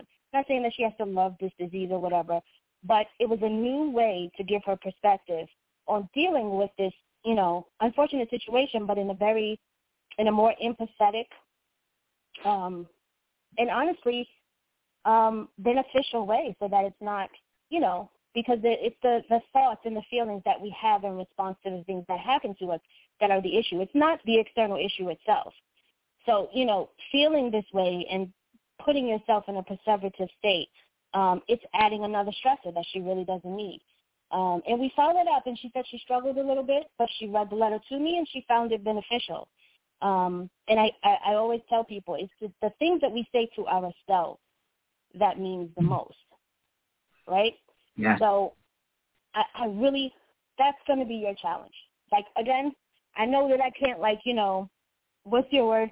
Therapize. I can't actually do it fully on um, because we do have, like, you know, because I'm I'm a subscriber to your radio show, so there's like a conflict of interest or whatever. So I can't take on that that sort of role or whatever for ethical reasons, but at the same time, I can throw a hint out, you know, or a suggestion out here and there or whatever. And my challenge to you would really be to like look for opportunities to like seize on, you know, those types of statements, the, you know, the whole the, the I'm crazy thing, or or earlier when you said um when you said people think I'm I'm smart, they think I'm funny, they think I'm cute. Um, I didn't I don't say know. cute. That you said that. You I say? didn't. All right, so I said cute. What'd you say? What'd you say? I said people think I'm smart. People think I'm funny. I don't know what they think. I didn't okay, say so here's the thing. Here's the thing. You are smart. You are funny. You know that. You are kind. You are okay. You is fine. You is you're deflecting again, but you get what I'm saying. Some of what you said, I got Gotcha. because somebody. Look, y'all. I have to, and and let me just. I have to deflect for a minute. Okay, it's not because I'm trying to s- not whatever. But um, people don't call me while while I'm doing the show. If you're watching the show and you're enjoying the show, don't call me to say, "Hey, I'm watching your show. Could I think this, this, and that?" You know, like it it distracts me because I'm sure you said some good things, Levon, and there's a piece of it when I came back. I was like, who's she talking about with a child and a baby and look at it and who had a disease?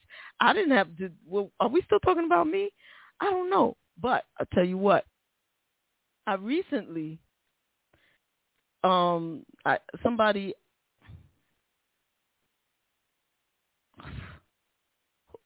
I'm not putting that up there. I, I'm not putting that up there.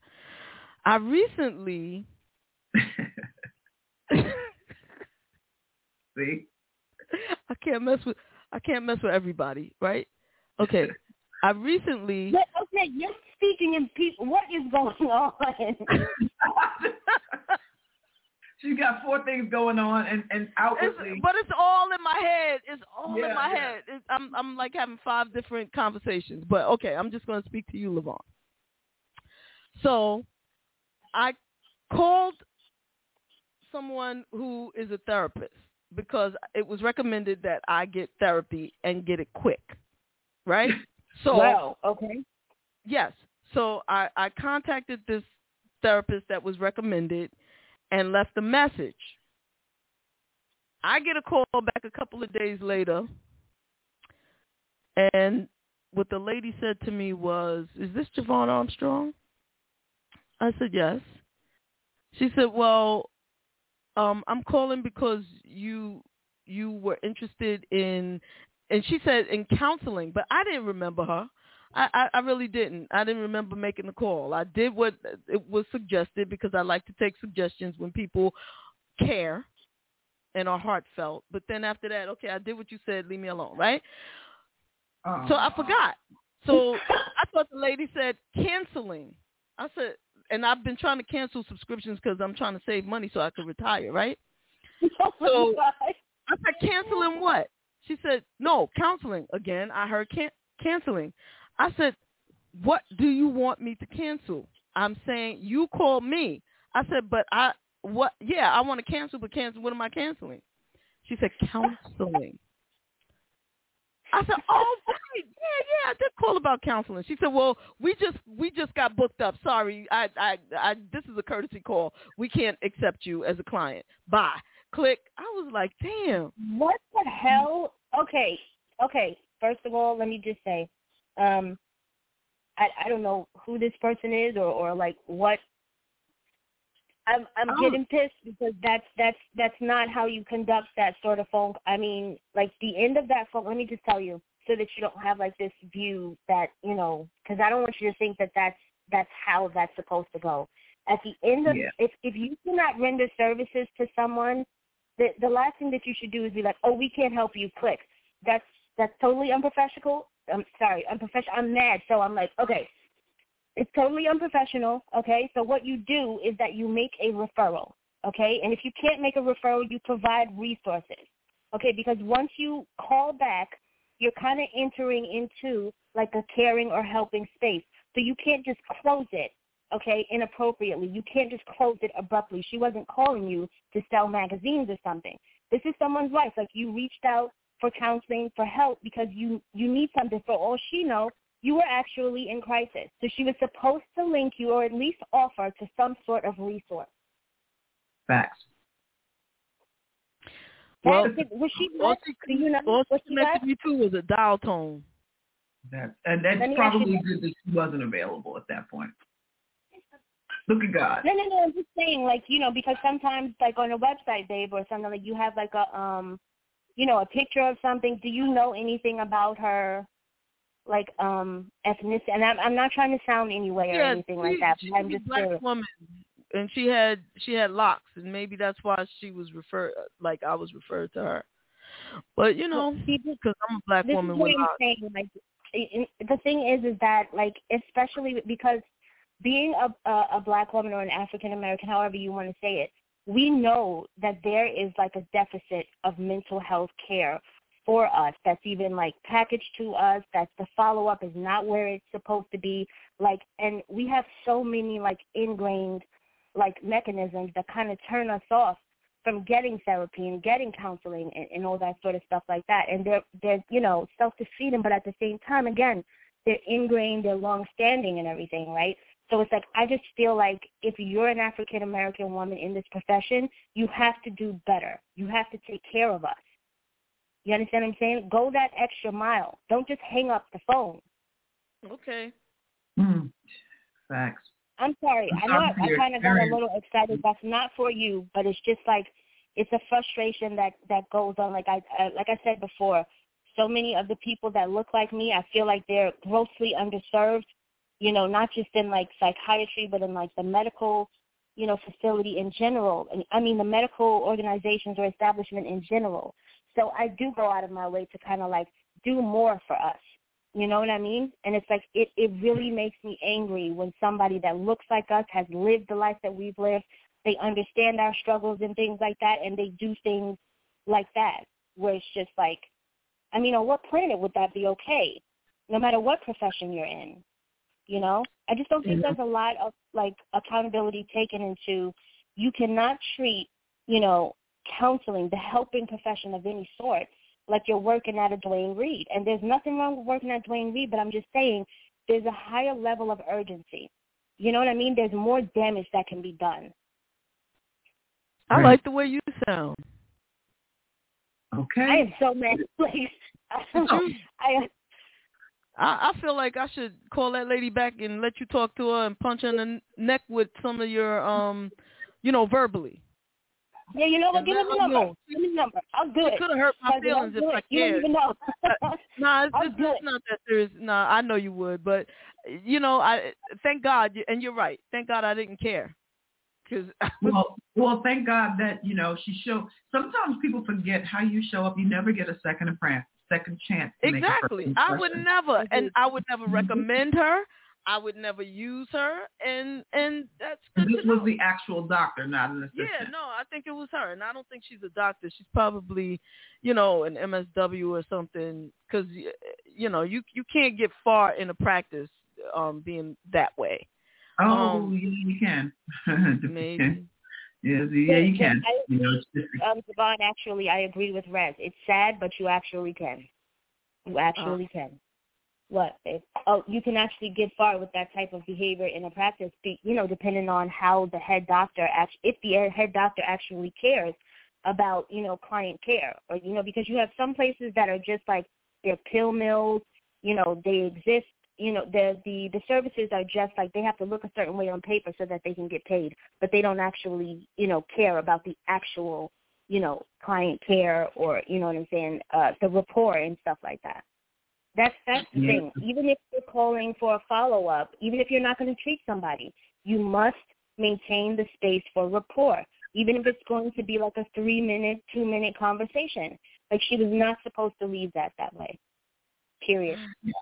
Well, Yep, yep. You know, it's funny that during my time and heyday in those spaces, I would make it my business to get with. If one of my kids came back and told me a doctor treated them a kind of way or made them feel a kind of way, I was always at that next appointment. Just because You know what? you. You know what, Rez? And I remember that person. I remember that person, and it was just like, you know, and honestly, we we needed people. I wish that I could have it just two people that were just on that level as you were, because they were like like we said, like we know each other. Like I used to be a resident at one of the places where you directed, and um, one of the things about your demeanor was really just like, no matter how aggressive I was, no matter how dismissive, no matter how much of an attitude that I had, you showed up. And it was just really like you had this sort of like demeanor that was just like, look, I care about you more than you could possibly understand or even believe. And I understand that. So I'm I'm going to fight this battle with you. Right? I'm gonna I'm gonna do like the whole uh the banter, the, the, the helpful banter and all that sort of stuff. I'm gonna teach you what you need to to know, you know what I'm saying, to make better decisions. You know what I'm saying? But as far as the aggression, like you could get this work too if you want. Like you know what I'm saying? Like I'm not scared of you. Like you could get this work too if you want. You understand what I'm saying? But I'm not gonna back down.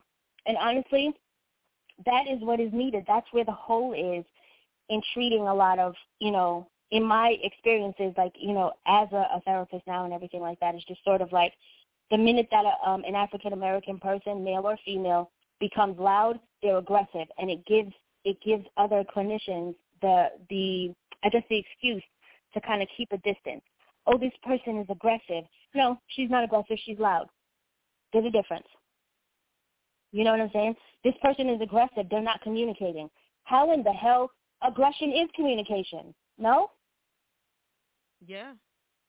you know, if they come from, you know, like a, a, a tough or, you know, background where they were just like constantly victimized, do you honestly think that even as an adult they're going to walk up to you like, hey, I need your help, you know, I'm really hurting? They're not going to do that because history tells them that it's too vulnerable a state, you know, that they're mm-hmm. going to be taken advantage of. And the easiest emotion to default to is anger.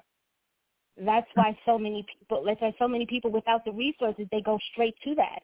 But the thing mm-hmm. about aggression, in my experience, not just from personal reasons, but just like watching people and like experiencing everything that life has had to teach me, is just like in many forms, aggression, the yelling and the wanting to fight all of the time, it's just like, I want your help, but I don't want to be vulnerable. I don't want to be put in a position to be a victim. You know, and it, it's been very rare that I, because I go after the aggressive patients because I have thrill issues, I guess, and I'm a little bit of a creep like that. But whatever, I go after the aggressive patients. You know what I'm saying? And once we develop a rapport, because I start looking for an in. You know what I'm saying? And sometimes an in can be as simple as you like that type of applesauce. I'm going to talk to the kitchen and see if I can get some more so that I can, to be honest, a little bit bribe you, I guess. You know what I'm saying? But I'm looking for an in. You like a certain type of music, I'm going to come to you in the morning like, hey, I'm going to play some music over the loudspeaker. Tell me what you want to hear.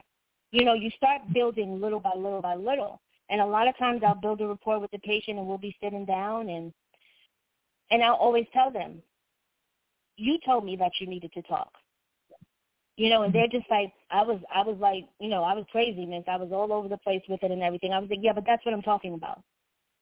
That's what I'm talking about. You didn't come out and say, listen, miss, I need to talk or whatever. But the acting out, it's impossible not to communicating. You've been communicating all over us since you got here. You know what I'm hmm. saying? It's just, we need people with spines. We need people with a backbone. I mean, it really does boil down to that. Right.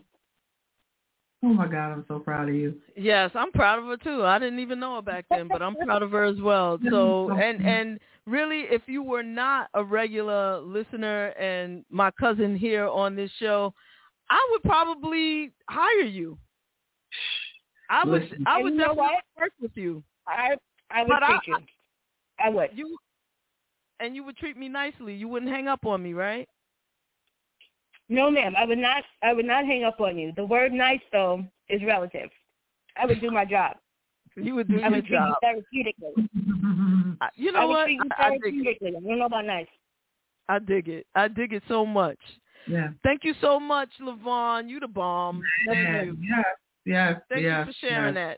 that. And for those of you who don't know Levon and you want, how could people, if somebody listening says, hears you the way I hear you right now and says, wow, I wish, I wish I could have a, a therapist like that.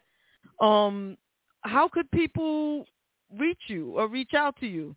You, you know, if you don't have your private practice, this is a good time to start. Why don't you um put put your information in the comments section, and and Okay, also so- tell us tell people how they can reach you. All right, so um, I have actually. It's funny that you say the private practice thing because they don't. She just burst into the door when I started talking about the private practice because she's been telling me that forever. I got it, babe. I got it. Um, so, so, um, so I did. Um, I do. In I'm still doing inpatient work at the hospital. I recently became an independent contractor with a private practice uh, firm, and I think I told you that, JaVonne. I started doing some outpatient work and stuff like that. Um, and the next step is definitely like my own private practice because I I feel like you know in the very near future I have to be in a position where I can control the space completely. Yeah. Um, so that there's no, you know, there's none of the, excuse my French, the bullshit that goes on with the, you know, like with the hospital, like, you know, don't get me wrong, I'm, I'm grateful. I know that I'm fortunate, you know what I'm saying? And I, I work with some amazing people, but there's a lot of bureaucracy that goes on that I just don't respect. The thing is, is that like it, in a very real sense, I'm still a soldier. You understand what I'm saying? So it's like you give me a set of rules and you tell me that this is how this has to be. I will adhere to those rules, even when you do not. Hmm. I feel you. You understand? I'm not removed from that, and I'm not going to remove myself from that because overall, not just in work, but in life, I adhere to a code. You understand what I'm saying? And I'm not going to be manipulated for, you know, your little bullshit side, you know, projects or agendas or any of that that shit. Like, you know what I'm saying? So, as you might imagine, I'm not the most popular therapist. That's all right. That's all right. You don't have to be. You you No. setting up Yeah, something right now for your life that you don't even realize. You you setting up something big for your life that you don't even realize. You Yeah, just keep talking sure. it into the universe and put your contact information in the chat so that if Yes, someone ma'am. wants to Will reach out to you, they can do that. All right, we'll do. I love y'all. I'll talk to y'all. Love you too, baby. Love you too. And Terez, I'm about sick and tired of these people talking about your eyes. I got eyes too. Listen, See? you Yup. know, look, Look, I got eyes. I can see. I can see not that well without the glasses. Keith, but- Keith, could you please connect Keith and, and move on?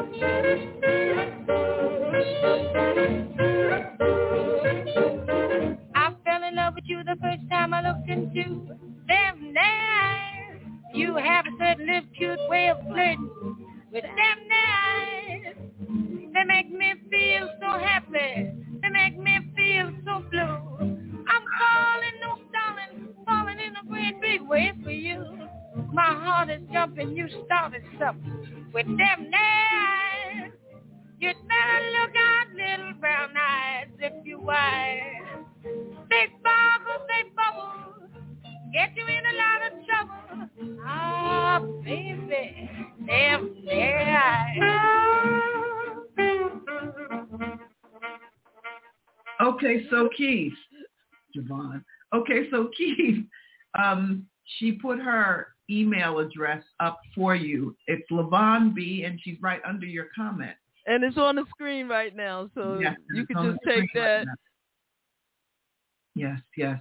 You know, we need more culturally sensitive, provocative. Uh oh, is that the doorbell? Who? That?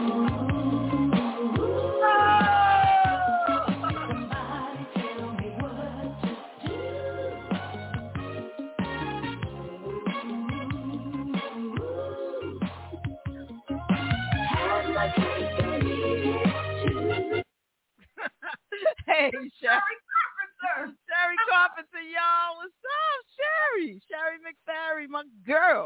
You put your you put yourself on mute, Shari.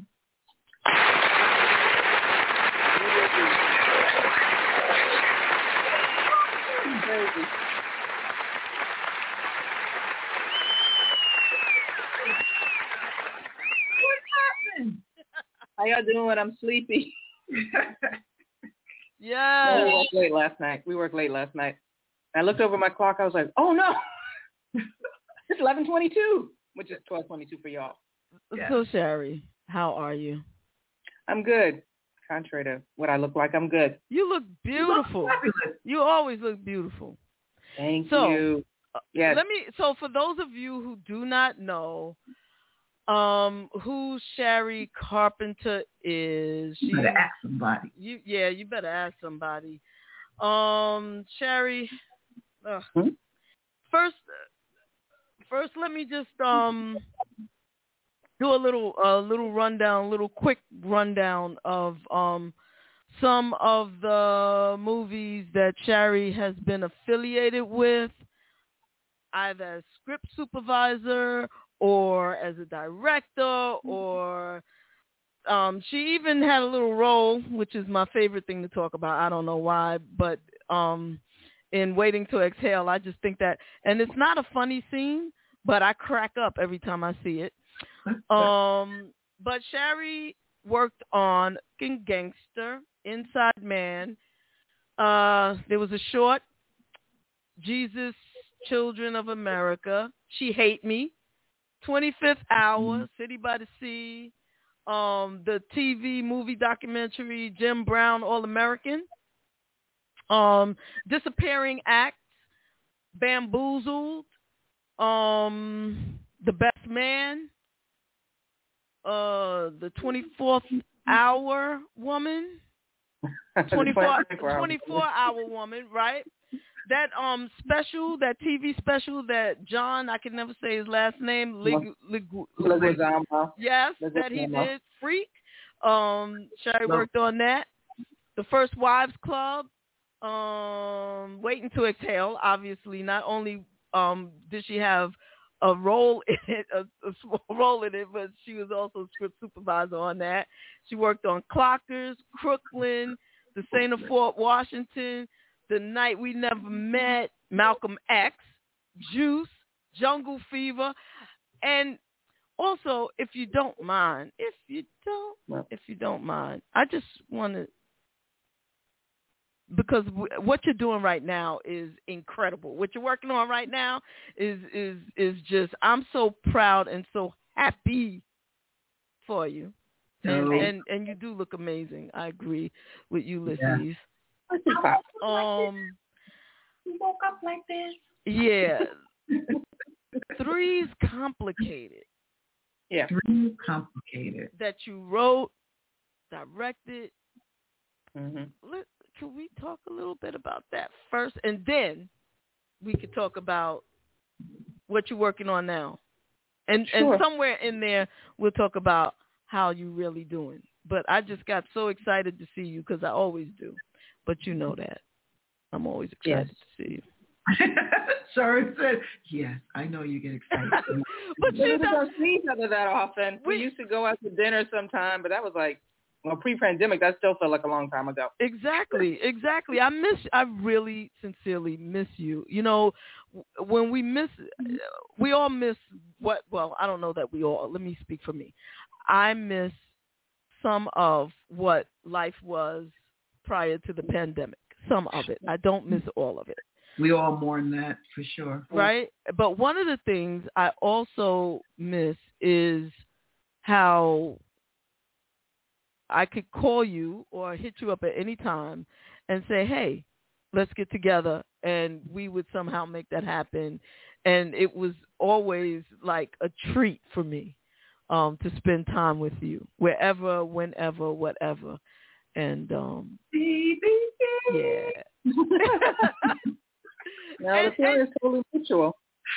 and and you just dope and you know what I, I have to okay i'm talking a lot because i'm excited and and i'm excited to share you with with people who may know you may not know you but um some of you may know that um i used to sing and i did a music video and um it was a marriage equality video music video that's how i think i first started getting a little popular around people started knowing who I was maybe around that time, right?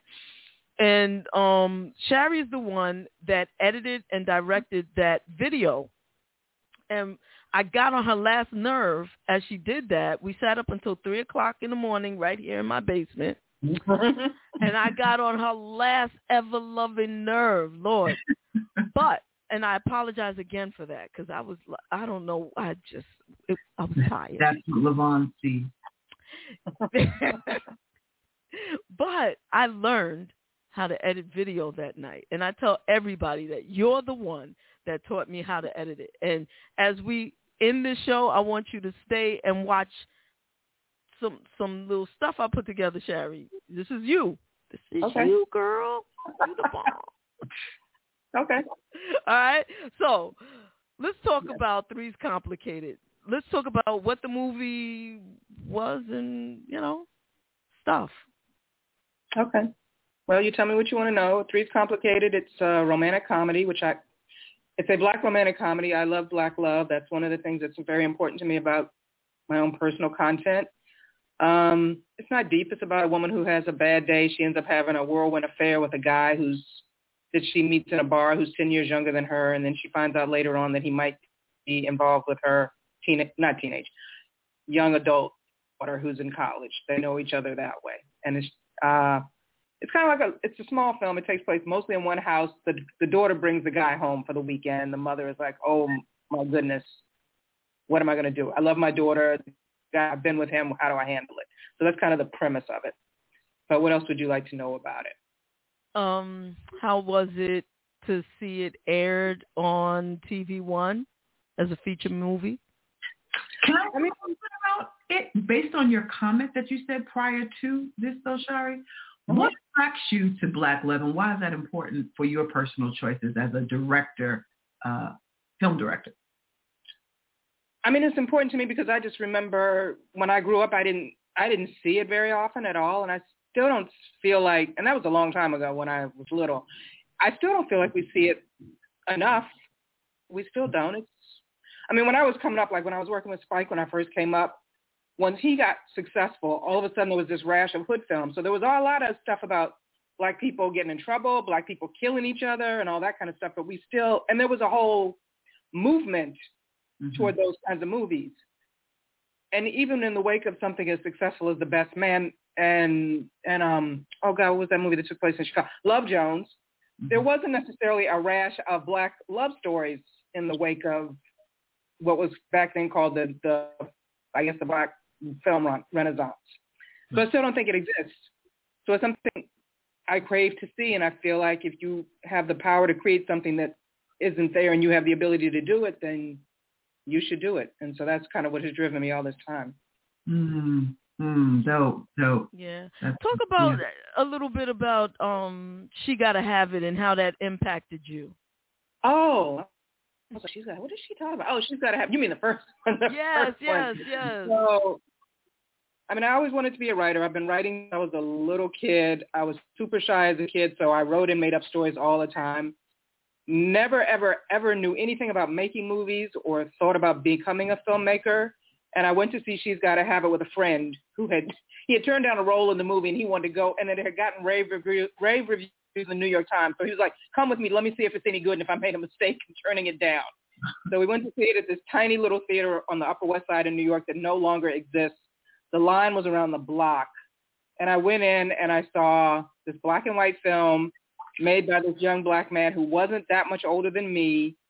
It was set in Brooklyn, which I didn't live in at that time, but I had lived in Brooklyn. And it starred this black woman who was the same age as me, who looked like she could have been a friend of mine. And I had never, I mean, it seems crazy to say that, but mm-hmm. I had never seen anything like that before. I had never seen anybody that remotely resembled me. Mm-hmm. On, on film. And so we went to see it that day together. Like a few days later, I went to see it again by myself. I just was I was oh. like, I want to do that. And not only do I want to do that, I want to work with that guy.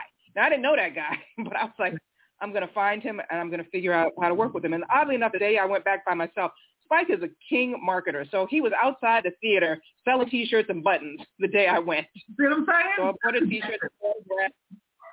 he's, you know, he's he's a crazy marketer.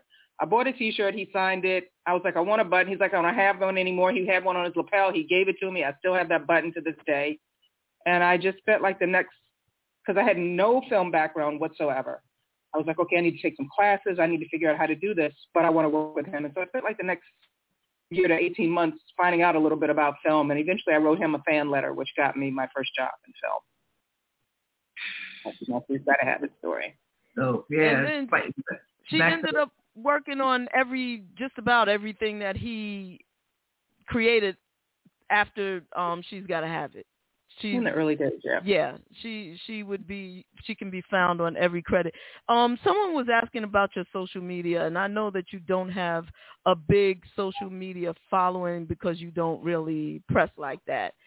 But um, what where if I'm, if people were I'm Shari the director on Instagram. Shari the, the director. Let me write that on Instagram. If people even still do Facebook, I'm on Facebook. I am not a Twitter person because I just don't feel like don't know. I don't know. Social media never goes away, so I don't want to put my foot in my mouth and then regret it. So I think that's kind of why I shy away from it. exactly, exactly. So let me just let me just play this uh, real quick. Mom that wants to be in a love triangle with her daughter. Okay, that's nasty.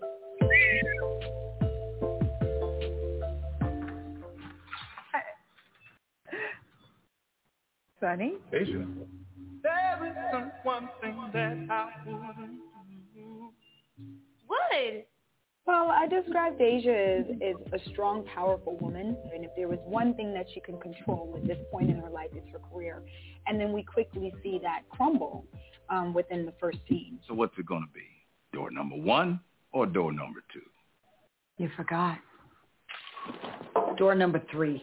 You're fired. No, I quit. So then you, as an audience, get to go through her being completely lost. She starts out with having, you know, a rendezvous. It's definitely uh, very much of an impulse, and it kind of comes to a head all in a weekend. And Eleni and Deja have a great relationship, which is why this situation is such a um, delicate one. I play a character in Three's Complicated called Craig He's a guy who's been in a long-term relationship, loves his wife, and uh, at some particular point, he steps out and he uh, hooks up with a younger woman. Craig, who is her ex-husband, who also has um, a particular charm about him. Hey, you know you can do anything you want. Trust you.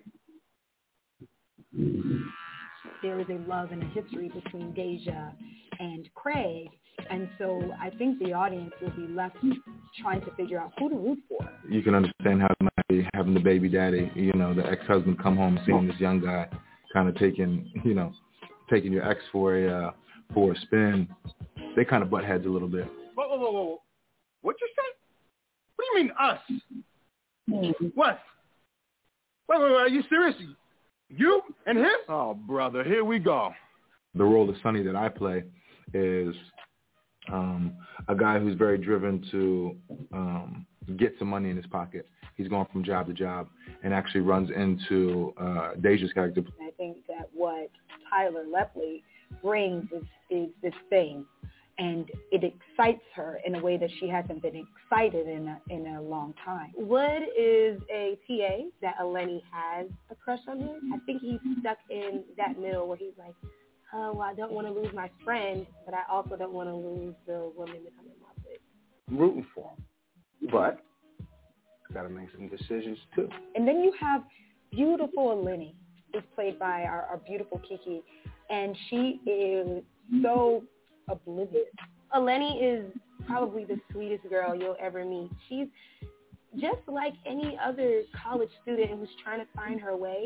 So she meets this TA, Wood, who uh, she, you know, she hits it off with their good friends, and he visits her house, and she thinks her time to go for Wood. The audience is left saying, ooh, ooh, ooh, ooh, ooh, ooh, ooh, ooh, ooh, you know? So it's so many of those oohs, and, and I think that this movie is so brilliant.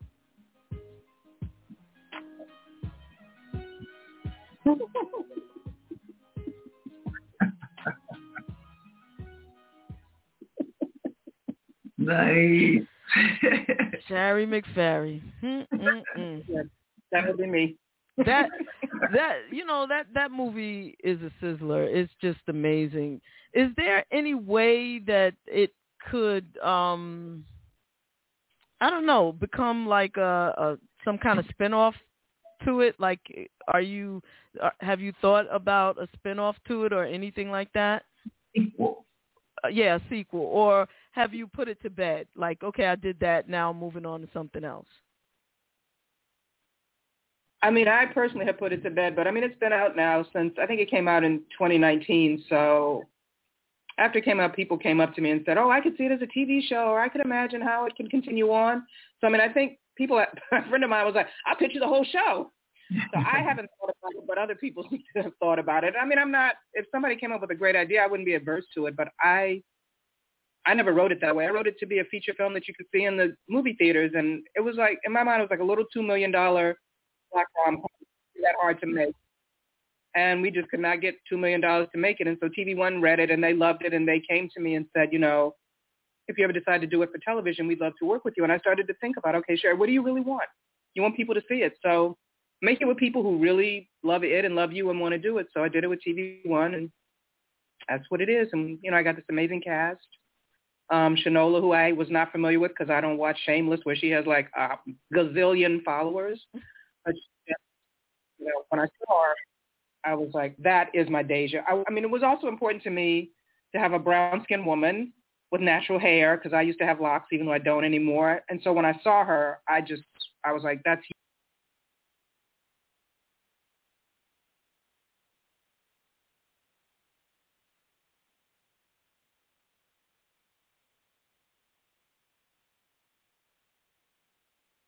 Yeah. Um, Okay. Yeah. One thing I say is a bootleg copy of it on YouTube. So if you watch it on YouTube, that's not the real thing. Hmm. It's, I don't know where it came Yeah, from. Yeah, don't It's not the don't don't thing. do that. Don't do that. Mm, no. Don't Yeah, don't don't do that. We don't do that. So, Shari. Yes. What are you doing? Where, why are you tired? What have you been working on this week? What? Where are you? What's going on in your life? Why are you in the hotel? I was I'm in a hotel room in New Orleans. It's pouring rain outside. Uh, I got this great invitation to come and direct Queen Sugar, which was like, like the dream of my lifetime. And when you get an invitation to direct Queen Sugar, you drop whatever you're doing and you say, yes, thank you. So that's where I am and that's what I'm doing. Yeah. Wow. I'm Yeah, so happy yeah. for you. I'm so happy for Ava that she's getting to know you. Um, and how how does that work? She's not here. She's actually in Atlanta making another TV show. Really? She don't stop. She don't stop. Yes. Wow. She don't stop. But you did have an opportunity to to meet her and talk to her. I've never met you and I have never met face to face. What? We have texted, but we have never met face to face. So well, how she's going to work before she knows you, which is even better. That is true. I'm really, I'm really pleased. I mean, I can't talk about what's going on in the show, but I'm so happy with what we are, what we're doing. I think she'll be pleased. I mean, because that's the hard thing about doing a TV show. This is somebody else's baby that you have to take extraordinarily good care of, Mm. and I think we're doing that. So I think she'll be happy.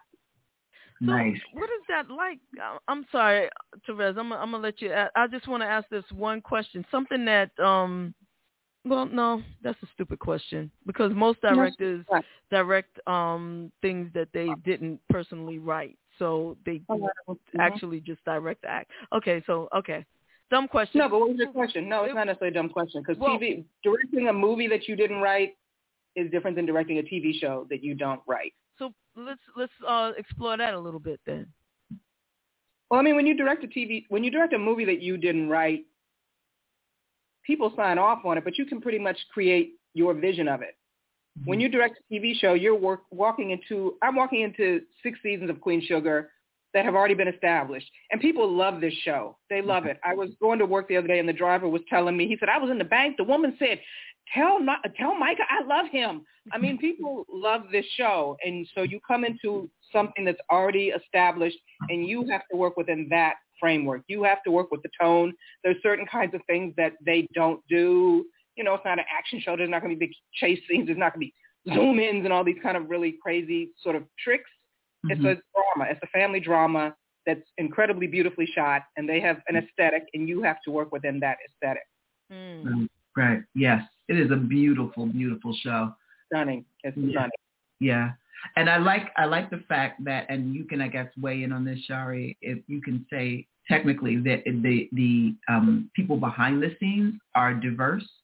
Um, There are a lot of women involved in, in production, which ex- excites me, which says that yes, you can have a diverse show with women that are working behind the scenes, particularly women of color, and produce amazing results because Queen Sugar is absolutely one of those. No, it's true. I um, mean, I mean, I think most people know after all this time, but maybe they don't. Ava has made a commitment to hiring only female directors to direct Queen Sugar. Most of us are first-time television film directors because it's so hard still to get your first job as a TV film director. So I would, I think there's like 42 women that she's hired so far, mm-hmm. and like 39 of us have been. It's been our first time directing television. Look at that. And and see good people, it is possible. It is possible. It is possible to make a pledge to what you want to see different or the or the change that you want to see in the world and make that happen through one of your projects. You know, and make that happen. That's like nothing to sneeze at. Shout out to Ava DuVernay for even having that focus, that centering of self to say, listen, this is what I want to see in the world. And this is what I'm going to create on my opportunities. And hopefully the prayer is that all 39 or 40, whatever of those women do the same so that we can start being the change, you know, and that, that's, that's amazing. I can't say that enough. Thank you for sharing that. Yeah. No, She's being the change she wants to see. Mm-hmm. Yeah. No, absolutely. So what's the experience been like on a emotional level? Like are you excited, happy, nervous? Uh, what what what are you what are you going through? What you going through? I mean, if you want the long story, I'll take I'll take it any which way I can get it. I mean, the long story is I actually got hired last last year. I got hired to do season five, and when that happened, oh lord, the phone rang. I didn't answer because it was an unknown number. I got this message that said it was this woman from Queen Sugar, and I was like, what? so I called her back, and she was like, we'd like to invite you to come down to Queen Sugar. And after I got off the phone with her, I almost literally fell on the floor. I called my sister. I was screaming. I was crying. She couldn't even understand what I was saying. I was Shout out to Patty. And I was like, I don't. And she's like, what you? What? You got what? so I came down here last March, and I came the week before the country shut down. So I was here for a week. I was prepping. I was on a cloud. It's just an amazing environment that Ava has created down here in terms of work the community that she's created. And I came on Monday, and on Friday afternoon, we gathered as a team, and they were like, we're going to shut down for two weeks is what we thought at that time. And you know the rest.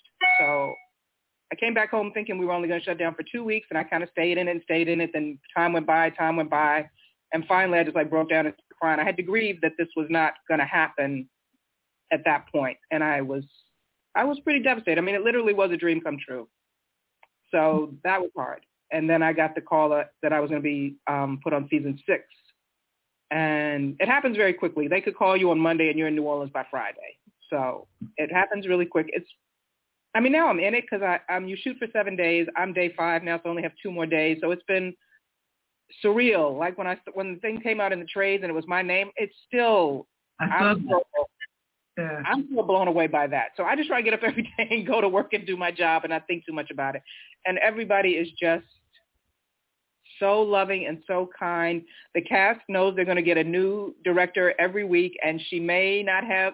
We may have varying, dif- very, very different levels of experience. I mean, some people have done a short, some people have done a feature, some people have done a documentary. You know, some people's styles are very different from what the show is, and they are so welcoming and so inviting to help us do the best job we can for the show. It's just, it's an amazing experience. I f- but I feel really calm right now. I mean, the first day I was terrified. And I got to work and everybody was just doing their thing because they're, you know, they do this. This is their job every day.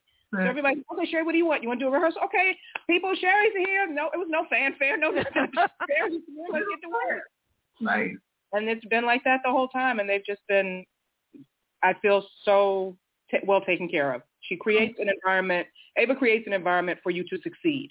Wow. Hmm. Everybody works their level best to make you succeed. Mm. That's amazing. This That's- is yeah. a, a great opportunity that you absolutely deserve, and I cannot wait to see your episode in particular. Good stuff. Yes. It's good stuff, right? Good stuff coming up. Yeah. Nice. Nice. And I'm I'm so grateful for your opportunity. Um, obviously for a lot of reasons, but I'm I'm, I'm more grateful the fact that the, the environment to succeed exists and you can be in it about the work and just making sure everything like, you know, goes the way that you want to sculpt it, which is beautiful. No, sorry, you absolutely deserve it wholeheartedly. Thank you. Thanks, Riz. You got anything else coming up? Anything you working on? Any new scripts? I know you Um, can't you can't publicly tell it all, but you know. I mean, I can tell a little bit. I got um. There's a show, a black showrunner, a black queer show, showrunner named Ben Cory Jones, and during the pen, he's a writer and showrunner. He's done. He worked on Insecure. He worked on Underground. He worked on um, Boomerang, and he's got a bunch of stuff. A young black guy out of Tennessee, I think. And he decided during the pandemic that he wanted to create a, pilot, a TV pilot writing project for people from underrepresented communities. So you had to either be queer or a person of color. And he was going to pick 10 people. He was going to do a four-month cycle. He got so many submissions. He did. He's done two cycles. So he did a cycle in the fall, and he's doing a cycle this spring. And he selected me to be one of those people. So we've been doing the workshop. I think we're in week four. I had to miss the other night because we were shooting. But it's just this group of 10 black writers in a, ver- in a Zoom room Wow. and he's helping us craft. One of his, his his thing was if you applied to the program, you had to apply with a story idea for a TV show that was about something inspired by a real life experience. Because his um, philosophy is if you can't write your own story, you can't write anybody else's. Mm. So you had to come up with an idea that was inspired by something that happened in your real life. And so it's just this group of black people of all varying ages. I'm sure nobody thinks it, but I'm cle- I know I'm clearly the oldest person in the room, but it's fine. And we just it's just like this it's a space that you're not often in as a black person, which is ain't nobody there but you and black people. So Ben is like, come here with just bring yourself. Just be your complete and utter self. If you had a bad day, no big deal. If you feel like shit, who cares? Just like completely be unapologetically yourself in this mm-hmm. space. And and he's he's he's a hoot. The other night he was making me laugh. I was like, you remind me so much of Spike sometimes. he will throw back his head and cackle in a way that's so uniquely reminds me of Spike. That's what I'm doing. So I have this TV show that you, JaVonne that you will appreciate, but I won't talk about yes, it right but now. I, I think I think you already um told me about the premise. It, it, I hope that's it. And I think that's it. And it's very, it's, Yes, it's, he's, like, he's like, write the thing that scares you. If there's something you want to, if there's something you want to say that's scary, that's the thing you need to write. And so, you know, that's what I'm doing. I just want to let you know that I'm available to portray any parts. I'm a great actress. You just don't know that part of me. I'm I I you know, Imagine. there's I think there may be a particular role in that show that I might be qualified to play. Maybe so. You might have to write it for me, but I promise to use the voice. Okay. Oh. And actually, am I supposed? To, And I can say that I, I did. I did a project with Terez earlier this year. I don't know if we're allowed to talk about it yet. Uh, not yet, but yes, she did. Yes, she did. Good, Amazing. good, Uh, good. yeah. Excellent, excellent, excellent. Oh, You, yeah. you know what, Shari? Love you to pieces. Love you to pieces. We have a game that we play here, Mhm. and um, we're gonna play it with you right now. It's called Uh-oh. Rapid Fire. Yeah. Start her off, Rez. Let her know what it is. Now, what rapid fire is, Shari, it's a word association game. It gives our audience, you know, as you know, we have an international audience, and it gives our audience a peek behind the veil. So it's a word association game. You probably played this before in school, but you know, this is the adult version, 2.0. And what we do is we ask a word, and you say what immediately comes to mind. So I'll go Okay. first, and then JaVonne will go. So let me know when Okay. you. I'm as ready as I'll ever be. Okay. Um, community. Mm. Harlem. Harlem. Yeah, that's my community. Harlem. Oh, um, Harlem. Hmm. Hmm. Gentrification. Hmm. Hmm. Love. Mm. Black. Black women.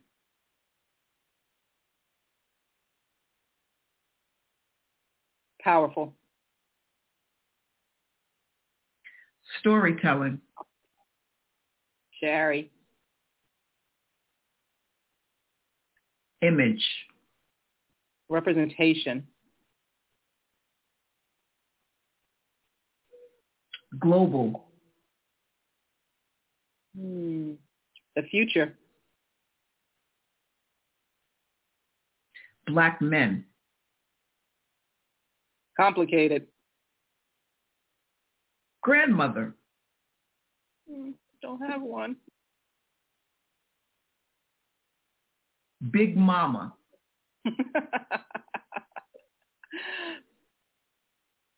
uh, Aunt Lina.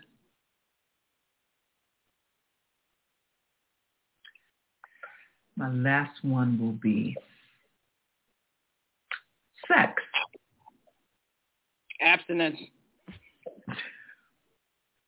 JaVonne, you up next. Thanks, Shari. All right.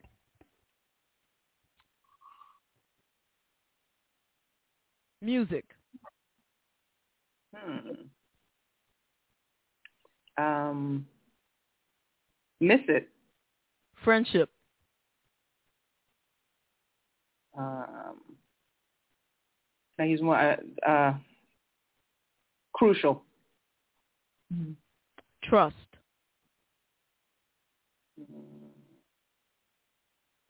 Friendship. Confidence. Strength. Personality.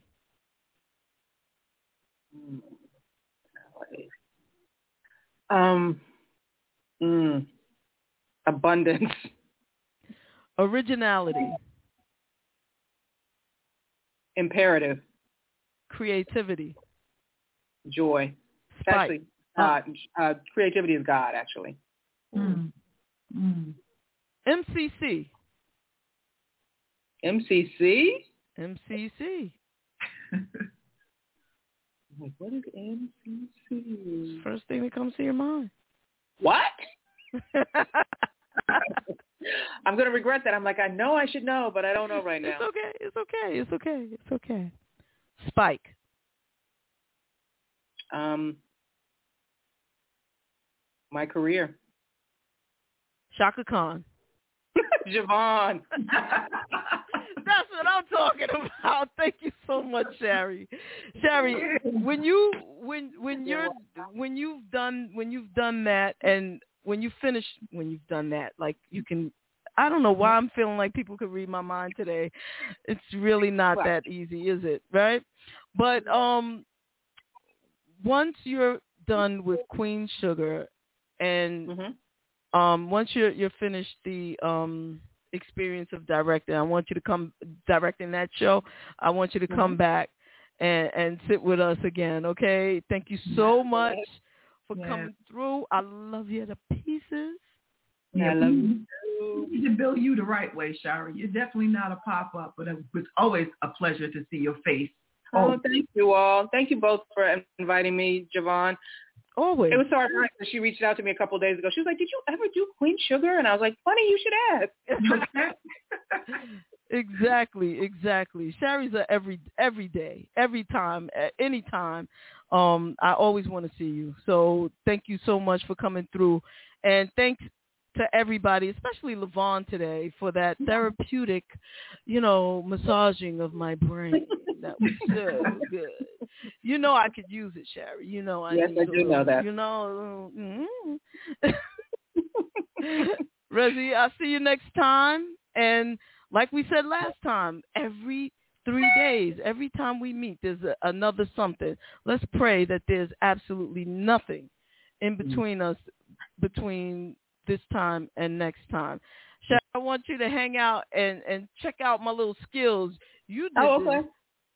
You, All right. You taught me this. Check it out.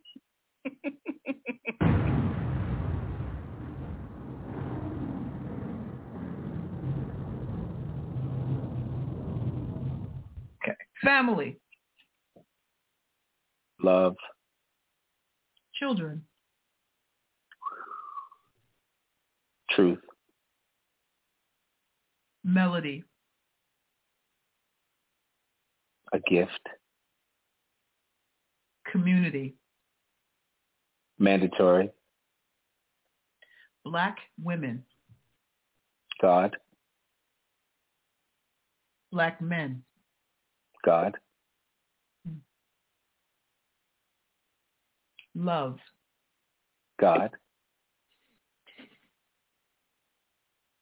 visionary,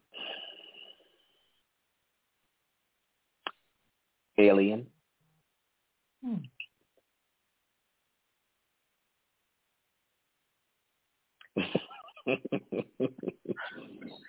sex, Heat. Hmm, okay. You're up next, JaVonne. No, you have to give him one more. You can't do nine. Oh, oh, that was nine? Okay. All right. My, to make it even. okay, my ten my ten hmm. Luther Vandross. Mm. A gift.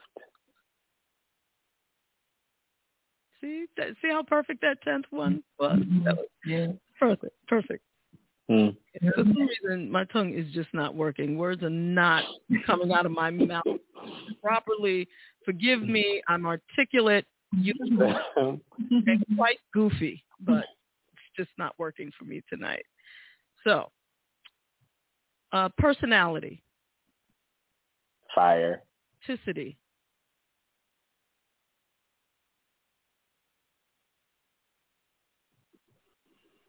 Needed. recreation, A must. truth, Honor. Black people. Chaka Khan. God. That's all I got for you. Mm, mm. I have a, a, a request. Uh-oh. Can you make you drop lyrical. Like, can you like kind of sing it a little bit? and that, you hit him with that voice though? That was, which one? Silky voice. Wait a minute. But you know, look, it's it's him. He, this is Rasan, and you're listening to WBJR. Fuck. I fucked it up. It's WJBR, right? Yes. WJBR. Okay. This is Rasan, and you're listening to WJBR Internet Radio. Nice. Thank wow. you. Thank you. Thank you.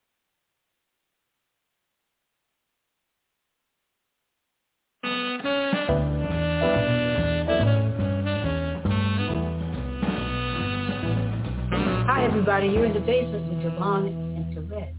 This is Melba Moore.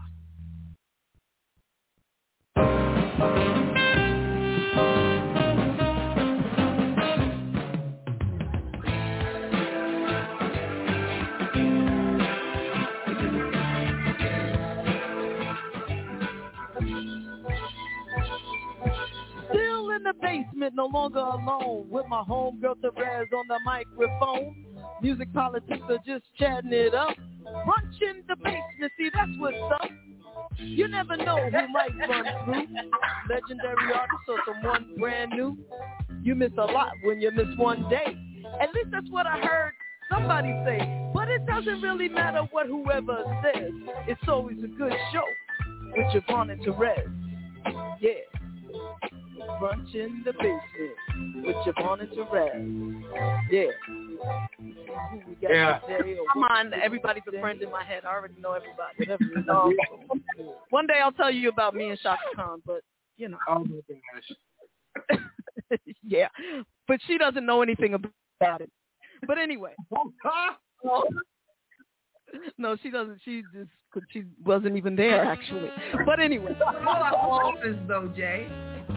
like she got our ears and I'm our gonna send, I'm gonna send y'all some. Well, I'll definitely get an address. I'll send y'all some You can send me some cologne, cause I mean, Cologne, you know, cologne? yeah. I Just in case I should meet Chaka Khan, I want to smell really, you know, nice. oh God. Okie dokie, man. Whatever you say.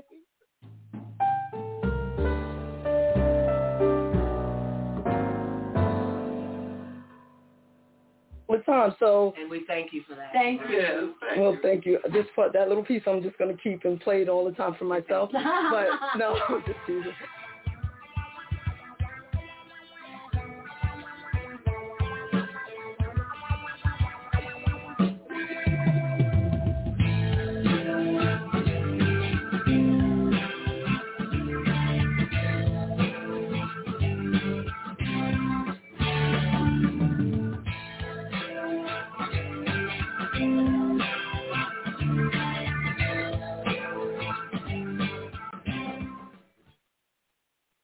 Thanks, Shari. I was like, what do I do? What do I do? That's it. That's the end. I appreciate you coming through, sweetheart. That was so dope. We'll have you come on, as uh Terez was saying, as a feature again. You know, um, I hope you enjoyed it.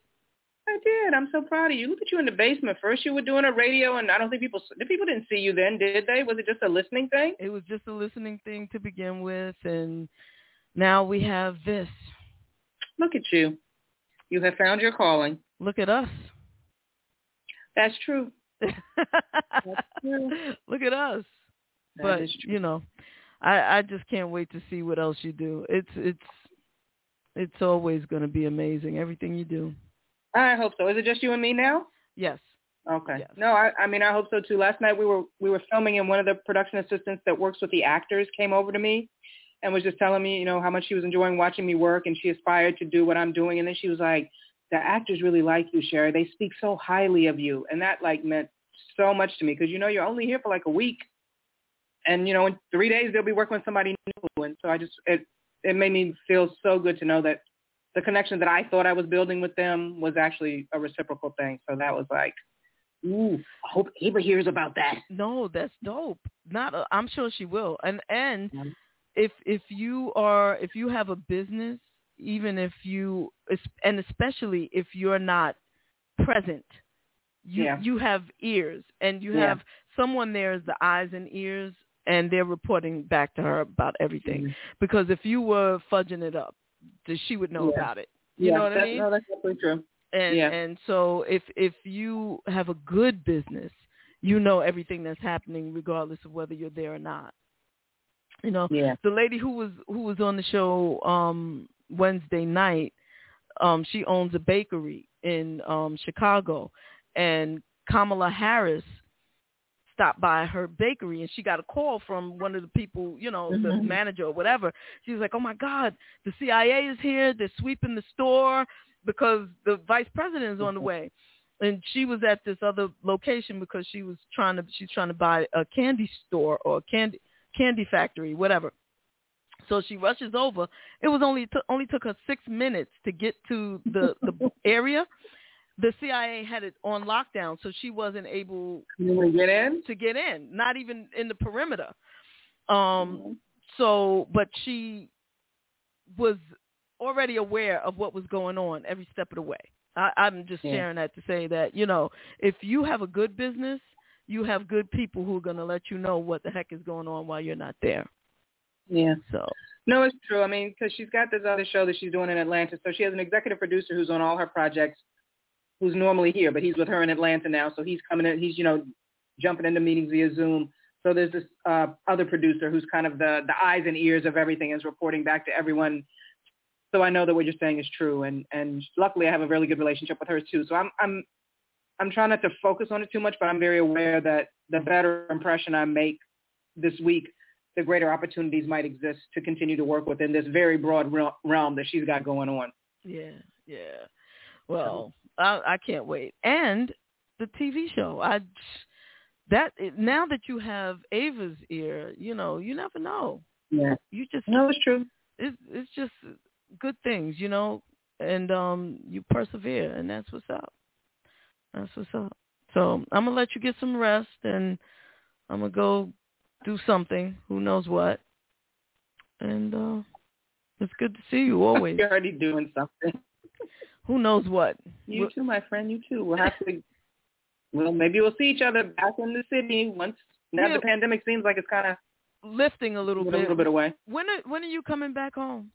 What's I come back next week. I'll probably be back like Wednesday or Thursday. When is your? Are you working in person? Are you zooming in your job, or what's the deal? Uh, I have been um working from home, but the the uh mayor is talking about having us all go back to work, so I'll know I'll I'll probably know next week or or within a week or so when I'm going back back to work. Um I'm Mhm. hoping not to because I don't feel comfortable being around a lot of people with this pandemic. Uh, to me, it's still out there. So why would you Mhm. know? It it just doesn't make sense to me. Even with vaccinated or not vaccinated, I don't want to get sick. Vaccinated or not sick, vac- vaccinated. So I get sick and just won't die. Fuck that. I don't want to get sick. I I don't want it. Did you get vaxxed? No, no. Are I don't. I don't. vaxxed? I don't want. If I'm thinking, if I have to go back to work, I might. I don't want that shit in my body. I don't want any of it. You know, I don't. I, I've been staying in my basement. Yeah. I go to the supermarket, mac, um, masked up pretty much. Once in a blue moon, Cheryl and I will go out to dinner, but not often. Mostly, I'll go pick up an order Mm-hmm. and bring it in. But I, I, I'm afraid of this thing. I'm I'm not ashamed to say it. You know, this thing. A lot of people I know perished. You know. Yeah. So um, that's where I'm at with that. But I'll I'll know next week whether or not I'm going back to work and whether or not I'm gonna end up letting them inject that crap in me. Well, I got injected with the crap because I knew I was traveling on a plane. I was coming down here. This was a big deal to me. I didn't. I wanted to do everything I could do because I mean, they did the show last season, but it was crazy. You know, people getting sick, all this kind of nonsense. I was like, I want to do everything I possibly can to get through this successfully without getting sick. So I have friends who are like, oh, you're going to be in New Orleans? Are you going to go this place? I go from my hotel to my job. Mm-hmm. There's a Walgreens down the street. I go to the Walgreens. It's like I didn't come to New Orleans to sightsee. I came to New Orleans to work, and that's that's all I'm focused on. And so you're I got wearing back your mask. You're wearing your Huh? mask still, right? Oh, how we get tested three days a week. You get tested three days a week. I got vaxxed before I left New York. I got my second vaccine here. Um, it's no, it's yeah. Everybody has to wear masks. It's it's no. There's like it's a big compound. She has a big compound, so like the hallways have arrows on the floor where you can walk in one direction. You guys sometimes walk these big circles, so you're walking in the right direction. You can't congregate. I mean, a lot of stuff that I used to do in the office when I first got here, I did in my hotel room. Our meetings are via Zoom, so yeah. I mean, and once we got to shooting, we had to be on set, of course, together, but everybody's masked up. Good, good, good. Um, I'm I'm glad that it's safe. You know. Yeah, and you know, as safe as one can be Yeah, yeah. in the world we're living in right now. But absolutely, I don't feel I don't feel in danger at ever, ever honestly. Good, good. I'm glad to hear Yeah. that. I'm glad to hear that. How's Miss Cheryl? She's good. She's out there yoga-ing, you know. In person or, or Zooming? In person. Really? Yeah. That's How long she been doing that? It's been a couple of person, I months. mean. It's Yeah? been a couple of months. She was doing it via, you know, Zoom, but um they opened up so they have no more than 10 or 12 students. They're distanced and she's I believe wearing her mask the whole time because she's not doing the yoga, she's instructing it. Definitely yoga. Mm-hmm. But I I, I don't like it because you know the, the people can't be doing yoga with the mask on in a hot yoga room. I think they. I, I mean, I, my yoga studio that does the same kind of yoga as hers. Um, he eventually went bankrupt because we just because we couldn't get back. But he had his plan was like we're going to have a certain number of people. People are going to be socially distanced. They're going to wear their mask. That was his thought. So I, they may be. Yeah, but I, I could see maybe them doing yoga with.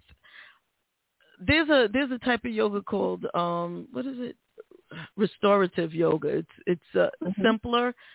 You Mhm. can do that with a mask without you know the hot room and stuff. It's more stretching and stuff like that. Um, but get online. You know, I tell shows. You know, you can start your own following in classes. You can do it every day on online. Have people cash what is it? Cash app you. You know? Yeah. But whatever. I know. I mean, I'm a yoga head, but there's I never try go online, but there's just something about being in the room. That that is a community, so I can I can imagine it's a much more challenging thing to do. Yeah, I guess. I mean, people do it. I mean, people sell you know whatever, but it's just not the same thing as the community of being in the room. Yeah. But but I'm she's smart. I'm sure she wouldn't do it if she didn't feel safe. Yep. Yep, yep. But So how's your family? um everybody's good.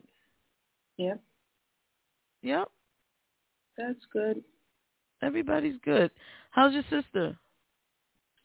She's good. I haven't talked. I mean, I haven't talked to her a lot since I've been here. My cat is sta- she's she's cat sitting my cat at her home, and this is this is my shy cat. And apparently, my cat has not come out from under the table for the entire three weeks that she's been there so far. Yeah, yeah, yeah. So Pat's a little disappointed. She thought she was gonna get a little kitty love, and it ain't happening. But she's good. She's busy. Yeah, good, good, good. I'm glad about the whole thing. Anyway, enjoy, enjoy, mm-hmm. enjoy. You Hugs too. to your family. And you. um you. Kiss Cheryl on the head for me. I will. And hopefully see you when you when you get back. Okay, sounds good. All right, darling. Bye-bye. bye.